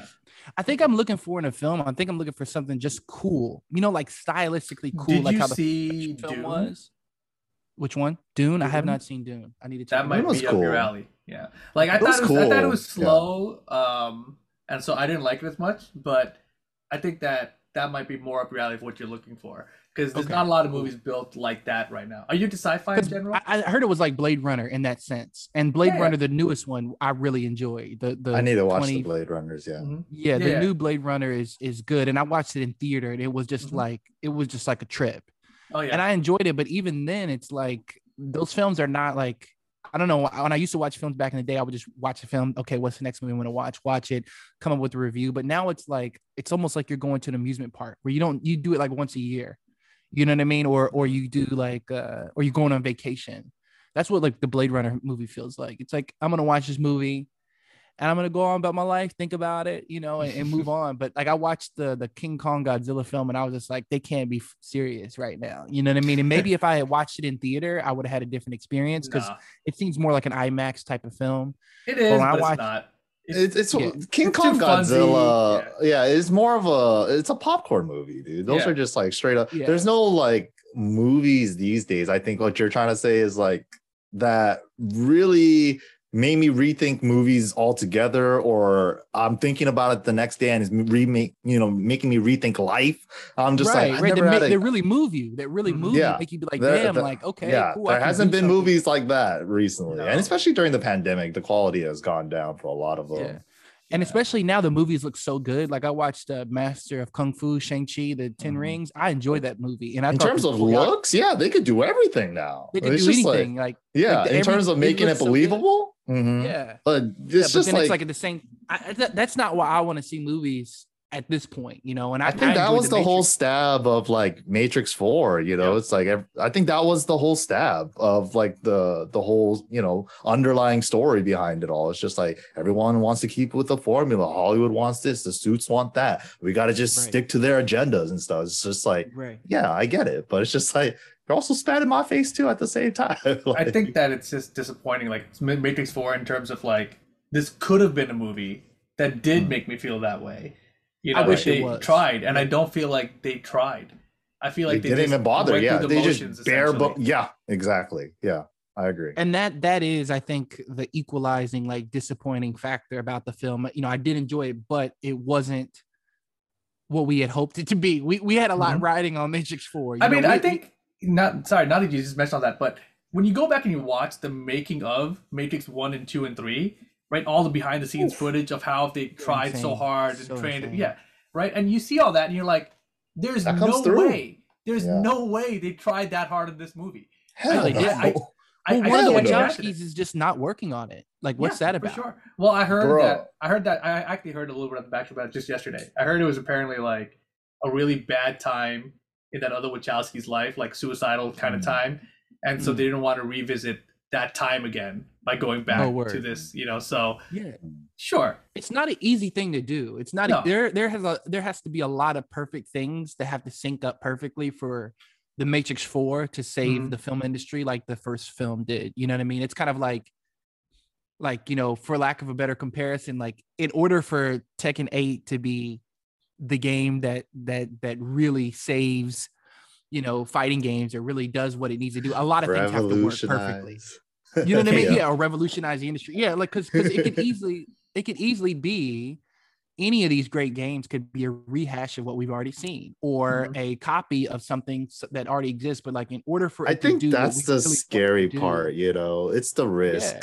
It's a risk, Yeah. you know. It's just like just stick to the formula. Why why why wouldn't I just pump out the safe Call of Duty every year with barely anything Exactly. changed or or mm-hmm. you know or maybe I go the Street Fighter 5 route and then everybody jumps to another fighting game. Like, you know, it could be anything of those things.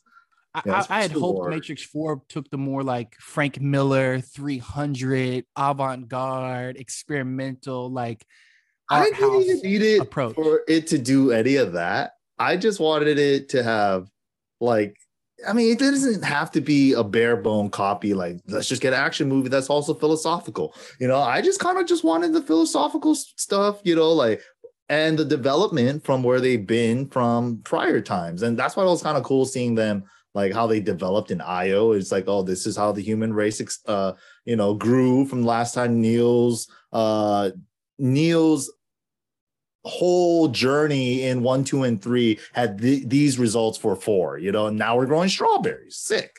But Mm. yeah, I wanted to see more of that. And they didn't even give, really give me that much of that either.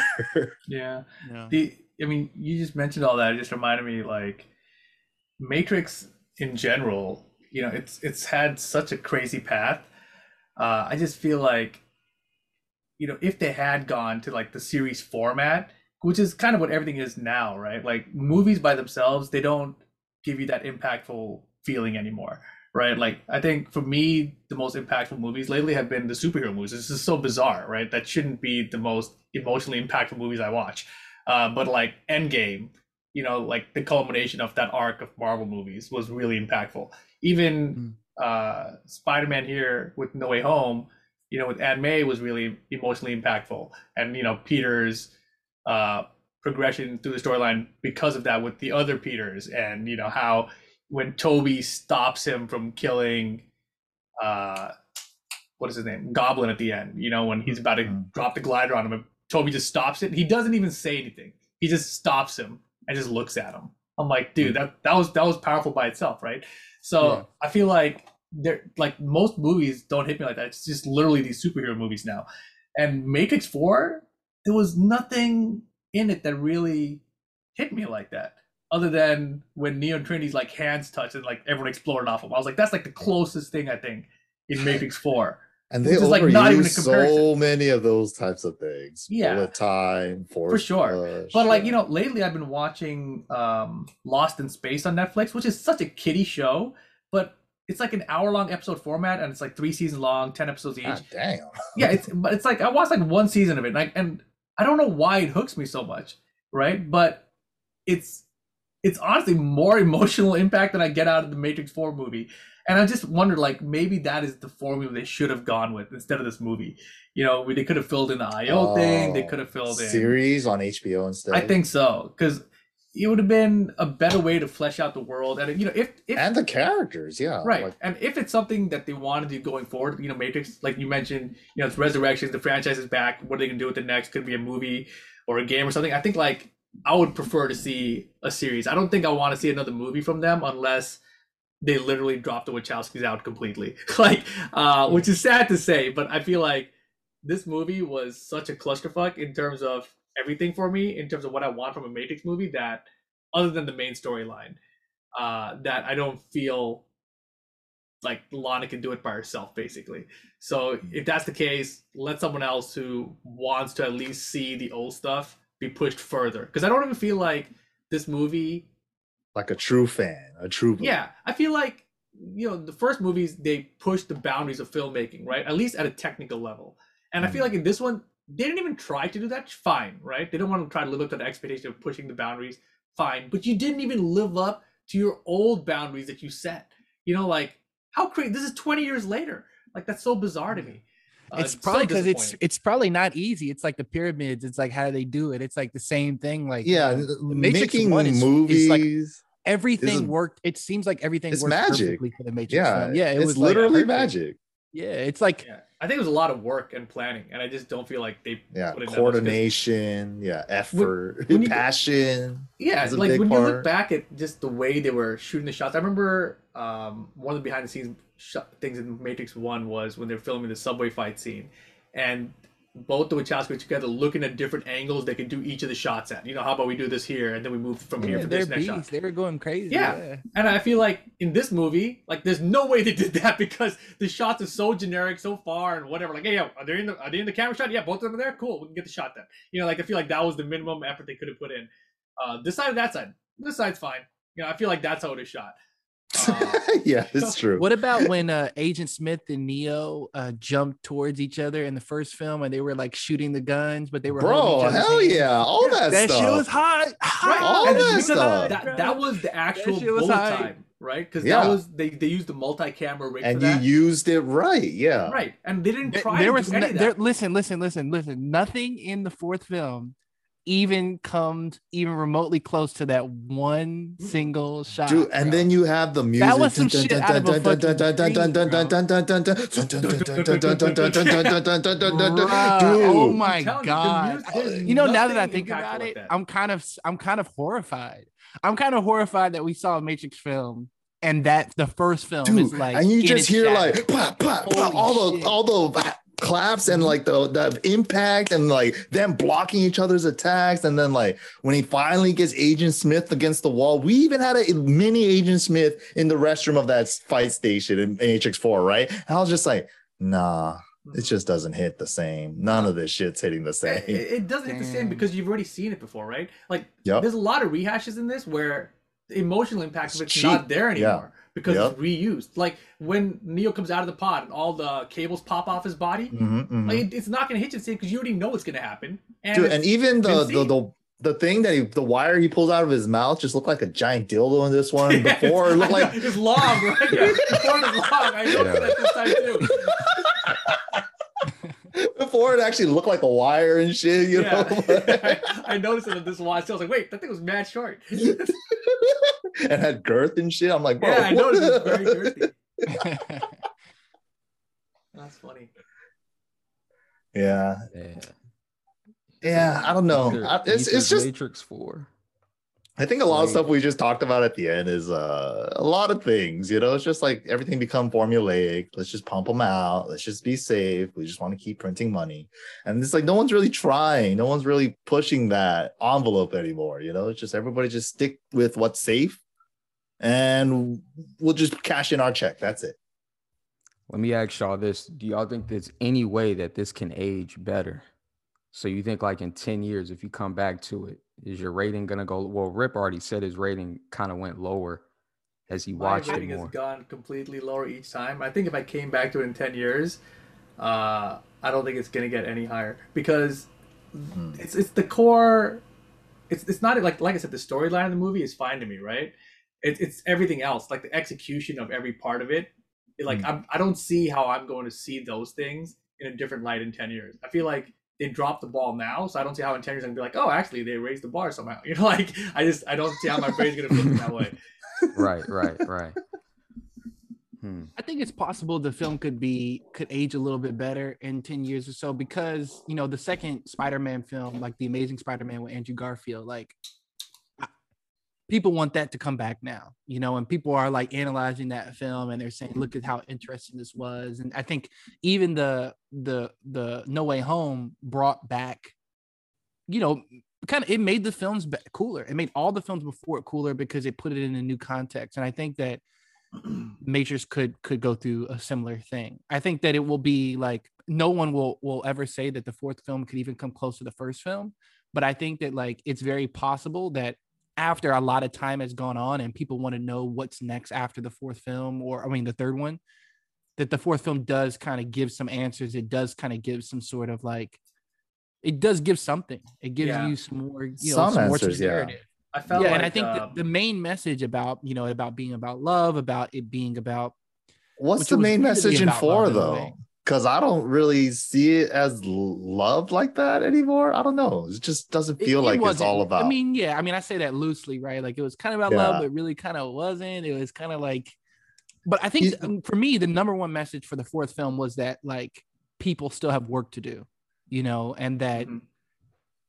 you know that that ending scene where you know he was like what do you want to do paint the sky with rainbows he was like actually yeah that's a great idea you know we will do that you know and i think that is the message of the film is that like just because you may have you, you know you know you're not what you were you you've fell down on hard times you know you didn't think you were cut out for it you still have the opportunity to do something amazing right? And i think that that message will resonate with people after all the shit that's going on politically and around the world kind of kind of changes transforms and maybe hopefully calms down when people have time to fucking actually think about it, they'll be like, "Oh, It wow." also like- helps that you're you're godlike too, and you can actually rewrite the whole world into your liking. it also Yeah. helps. Yeah, that's yeah, a- I mean, yeah, yeah, they're that's a good godlike, but they're very limited too, because he was like, people like convenience. You know, that was, I think, another very important message about the film is that like Neil Patrick Harris's character was like, people don't want to wake up. You know, and I think yeah, I the understand. all fact that, they yeah. stuck to that, the fact that they stuck to that message was like was the redeeming factor for me in the film. Was that it was like, you know, people don't want to wake up, like they're cool with living the life that they want to live. But even Neo, who was a successful game developer, even he was not fulfilled. And I think it was more of a commentary to very wealthy people, very successful people in the world that like I'm sure the game developers that have that have been in a similar position, they've Mhm. been exploited and they feel exploited. They feel like not in control of their life. Like I think that me- I think that movie will mean something to those people in the long term. But then again, it might not. It might go down as the worst movie ever in the past 20 years, you know, but I, think- I have I have faith that that it, it it does mean something to people. And there are people who really do love the film that really really enjoyed it. They really got something from it. And I think uh Trinity kind of abandoning her fake family and all that, I think those messages will really stand out uh you know in time. So that's my That'd opinion cool. on it. I, yeah. Yeah, I was thinking. Um, I think I talked to Mike about this in the past, where, you know, one thing that they could do that could make Matrix Four better in the future, is if they do like an HBO series or something to Please fill in the no. gap. Once they do the Listen, TV show, listen, I'm listen, out. listen, listen, listen. To fill in the gap between Matrix Three and Four, so that time period of the machine wars where they start turning against each other and starting Oh, a new yeah. fight, Because that whole snippet, Right. we only had a snippet then- of it. Right, and then when you get to the end of it, though, that's when they realize that Neo is still alive, and the machines have kept him alive. You know, like if you can Hmm. see that progression leading up to Matrix Four, where they decide like we're gonna try to get him out. You know? They should have done that show before Matrix Four because Oh, I whenever totally they, agree. yeah, whenever they do something in between and I already know what the result's gonna be, I'm just like, Yeah. I don't care. You know? Right. Funny. Yeah, it could Yeah. happen. It could definitely happen. Uh, any uh, final thoughts, Mike? I think you, Uh, you had the last word on this one. I mean, it was cool. I would like to see them do more, just execute better. Like it was honestly just sloppy. Like I, I get the whole like social commentary on the world type of thing. You know, it's like we're we're, we're sending a message, but at the end, but then I, I felt like I still felt like the moral of the story of the actual like things that they accomplished was just we just reawoken Neo and he got his powers back, and that's pretty much about it. you know, other than that, it was just like, let me just dump this whole social commentary on your face the whole time. And I'm just like, yeah, I don't need this in a movie, dude. like, Right. I really, yeah. But other than that, um, five could be cool. Just want to see them do it right. That's about it. Oh, and uh, I think my biggest gripe with this movie was what the fuck happened to Morpheus? Like they never even explained what happened. The original Morpheus. I had to play some online shitty ass game that doesn't Oh. even exist now to figure out what happened to Morpheus. They only left him as a statue. They never even like really told us how he died in the movie. I was just like, come on, bro. I shouldn't have to go dive into some game that's not even online anymore to figure that out. Damn, they did him Facts. dirty. They They did did. him wrong. They did They do did him him like a dog. You got a Yeah. statue. Yeah. That's it. what's what's the next film that we are are looking forward to dropping? Is there any films coming out or Batman know. March. Oh, man. Hey, now that looks Oh. sick. Low key. Is that theaters only or what? Yep. Everything's so, theaters yeah. only again now. Okay, okay, okay, okay. Yeah, I think the Batman one that that's got to be good, right? That can't not be good. I, think it might I not mean- be good. What? I mean, I'm You not gonna so? say anything anymore. I'm Looks just like they're uh, going a little darker with it. Yeah, Definitely they, looking yo- darker. they can't fuck that up. The They stakes definitely can. high. I'm a, They I'm a, definitely I'm a believe it when I see too it, guy. How can you It mess could- with a Matrix movie? Dude, they fucked up the whole new Star Wars trilogy. The stakes can be high, and they can totally fuck it up. I mean, but this is Batman. You know, go darker. This is Go Star more- Wars. They had three movies Batman in a trilogy, Superman. and then they fucked it up. Yeah, if you mess could up fuck up Batman, I don't know what you're doing, bro. Yeah, it's hard I to can't- mess up like, Batman. I mean, it could Dude. happen, right? Anything could happen. But come on, all you got to do could is do Batman. they could mess up Spider Man tomorrow. They could mess up Batman in March. Anything can happen. Have you, have you guys seen Venom 2? Yeah, yeah, I saw, bro. bro. I watched. I watched up until Listen, I watched up until where he uh, spoiler in case anyone hasn't seen it. And when, when like he escapes, he he he breaks his girl out of the insane asylum, Mhm. Uh-huh. and she's like in the car, but he's like like stretched out. I don't Yeah. remember. She's like driving on Carnage. I stopped at that point. Maybe, maybe, maybe, maybe the last part that I got was where Venom was in the club and he starts like saying, Oh, Oh my yeah, I was so done with the movie at that. Yeah, I point. haven't. dude. I stopped. No, seriously. So, anyways, Batman it. movies coming out. It might be Venom too. You know what I'm saying? Like think about it like that. yeah, Right. dude. Anything's possible. That'd be I mean, the sad. Venom movie. I don't know. Like, I don't know. I have. No, I, that's why I'm not like super excited about films Dude, right now. one thing I gotta say, they need to stop fucking it up because they released like a short little clip on Twitter from the actual Batman uh, Twitter page, and I it popped up in my timeline, and I'm like, I don't need to see this shit. The movie's coming out next month. Like, bro, stop showing me stuff. Yeah, Oh, they got the little. They they released a little snippet of it. I might actually Yeah, like, watch it just to get a feel. TV spot. I'm like, bro, I did not need to see any of this. Hey Mike, I gotta ask you, what movie is worse, Matrix Four or Venom Two? Venom 2 for sure. I I, got a I got a better so question to ask you. I got Oh, a better no. question to ask you. Out of all the terrible movies last year, Black Widow or Venom 2? Venom Two. I Damn. Black Great. Widow. I need to check that out. Is, is Black Widow Damn. trash? Yeah, There's no way that Black Widow is like whatever, but it's not trash. That's how I see it. Like it's totally Damn. whatever. You don't need to see it, um, but at least it's like it makes sense. You know, What about Like, Miss Marvel? I heard people really shit on that movie. Is that I crap? hated that movie. Oh, Captain Marvel? Yeah, Captain Marvel. Captain Marvel. That's Captain Marvel. yeah, Captain shit Marvel. I did not like that horrible. Is it garbage? Damn. It's Yeah. pretty bad. It's pretty bad. Yeah. Did you see it, Khai? Is it garbage? I haven't seen Nah, it. what's sad is I I forgot it dropped, bro. But but I remember it was a lot of hype before it dropped. Probably better. uh, I mean, you can give it a shot. You might like it, but it's it was I'm Put it this way. It when- look interesting. when uh Infin was it no when Endgame came out, I was really concerned that she was gonna save the day after Oh. Captain Marvel. I was like, oh my god, please don't do this. And then they they gave her a moment, but they didn't let her save the day, and I was like, all right, they know too, you know, like. Because they could have very clearly let her be the hero of everything, right? If that was the Yeah. plan. And I think it might have been the plan until that movie did as bad as it did. Mm. Mm. Yeah, that was weird that the movie didn't. I mean, it's not weird, but it's interesting that the movie didn't do well. Because I I had heard about that people really kind of panned it, and uh, I'm hesitant to check it out because sometimes, like, I usually if if everybody says a movie's trash, I kind of like I kind of don't listen. I want to see it for myself to make my Mhm. own opinion. But what I Exactly, yeah. realized lately is that a lot of times, um, everybody says something is trash. Sometimes they're right. you know what I'm saying? Yeah. and, and, like sometimes shit is just actually trash and it's not it's actually not worth your time You know So, what I it don't is? A lot of movies and a lot of media stuff is just a snippet of our our place in time, right? And it's it's, it's like one of those types of movies in a superhero type of movie. It's just like, yeah, girl power, all that stuff. And it's just like we need strong female protagonists in movies. And it's just like, bro, have you not seen fucking Terminator? Have you not seen Aliens? Have you like you could mm-hmm. write strong, powerful female lead characters without them flashing their vaginas in my face the whole time. Like you don't need to do that. right what what's the best film everybody like what's the best film that you've seen in the past five years that isn't spider-man no way home and that isn't That isn't a Avengers superhero Endgame. movie. Shit. well it could be a superhero movie but it can't be Endgame and it can't be spider-man Oh, No damn, you took out my top two.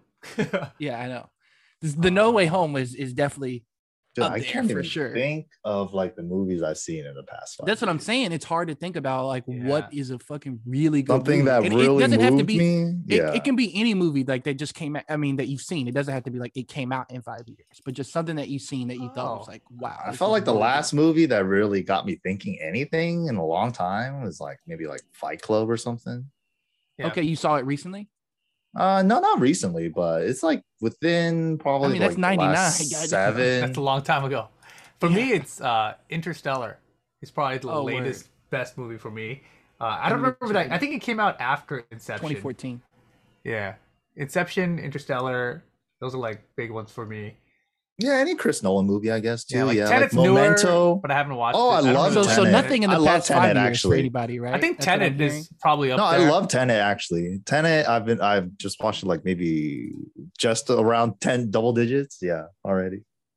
that. Probably will be the next movie I watch. Tenet Yeah, because I haven't seen good. that yet. Uh, Yeah, I really Pacific like Rim is one of my favorites, even though it's not like I think very your mo- movies. Yeah, It- it's, the more visuals are nice though. It's yeah. amazing, right? It's that's a 2013 sick. movie. I actually just watched it in 4K because I got a 4K TV now. My TV's amazing, but 4K Pacific Rim, bro, I love that shit. Yeah, the new Ghostbusters good. movie was decent too, by the way. It wasn't like you know crazy amazing, but it was definitely fun. Hmm. Yeah, if I had to pick, yeah, Tenet would probably be my pick in the last Yeah, five. Tenet is 2020, so that that's in the past five years. So that one, Mhm. that one might be the one I check out next. Yeah, Yeah, and that like was- when that was everybody was being You'll enjoy it. skeptical about Robert Pattinson being Batman and shit, after I saw Tenet, I was like, sign me up. I'm good with it. Right. Mm. I'm thinking the bat. I'm really optimistic about the Batman. I think the Batman movie is gonna be like. I, actually, I don't even know. I'm not even gonna say it's gonna be one of the better movies because because literally I have no I fucking idea. They haven't really been advertising it that well, like in my mind. You know what I'm saying? Like they've been promoting it. I've been seeing it and all that, but like. I don't know where's promo at. Like It kinda the just best popped up promo out of that I've ever right? seen for film. yeah, they're not they're not flashing it around like it has like a giant set of balls and a giant schlong and they're super proud of it. It doesn't feel like Yeah, that, you they're know. not doing feel- that. So that that's a warn. That's like a warning sign to me because Dark Knight with Joker and Dark Knight Rises Oh, with yeah. Bane, that was the most Mm. hype shit I ever saw in my life, bro. That shit was so hype. Like Dark Knight when the Joker was like, "Why so serious?" I'll never forget how The insane. best medicine is slaughter on the side. on the, it's just spray painted the S on top of laughter. I was like, so many things in that movie, man. Yeah, That movie still that holds up like, hella intense. good too. That was promo. That was like the Dark Knight series. That was like really. I felt like they were really proud of that, those films. Uh, and and watching those films in retrospect, like the Dark Knight, um, with the Joker in it, it's really good. Like So if you good. haven't seen that recently, it's really. I was good. trying to Like- watch it in 4K recently, and I accidentally watched Dark Knight Rises instead. Oh no! Yeah. You got you guys didn't like the Joker? That came out in the Oh, that last was good. five years. Oh, was yeah, that Yeah, was dope. Joker was good. It was Yeah. pretty That was dope. Crazy. Yeah, that was dope. I did like that one. I yeah. There's like there's been good movies. Uh, just you know, like I'm thinking like crazy good. The Uh, Warner Brothers also makes some really shitty movies too, like Space Jam 2. Like, what the fuck was that? I didn't watch it. I didn't Uh, watch that either. I didn't watch that either. Did y'all So watch the, that? the newer Suicide Squad movie was all right too. I didn't watch that. Yeah, that. it was either. okay. That was that was because the first Suicide Squad, the first Suicide Squid, the first Suicide Squad movie. I know why you was, said uh, that. Suicide Squid Games. That movie. Starro's in the Uh, movie. The giant squid. First Suicide Squad movie was terrible. One of the worst movies I've ever seen in my life. Uh, one of the Will, Will, Will Smith. in. Smith, right? Yeah, yeah, yeah. Uh, my girlfriend broke up with me because I took her to see that movie. Uh, but then, Holy shit! but then, Holy shit! That's terrible. uh, but then this new one, I was skeptical of it because of that old one, right? And its new one is pretty darn good. James Gunn. Mhm. Yeah. I think he's also doing Peacemaker too. That show is on HBO right now. I haven't watched it yet. Yeah, me neither. I still need to watch Star Wars Boba Fett. hmm I think they're on their final episode this week, so I might start that soon. Yeah, I heard it's doing. I heard it got better. That show started off weak, got better. Oh, really? I didn't know anything about it, so I'm going in there blind. Nice too. Wow. Well, there's a lot to uh, unpack here. I'm definitely going to be checking out Tenet soon. Uh, let's let let let's relink on a uh, on another film that we feel like is worth uh, chatting about in the future. But uh, If it's gonna be Batman, on how good or shitty it's gonna be. Yeah, Because like either way, we're gonna be talking about it. Batman's yeah, the next one. Batman.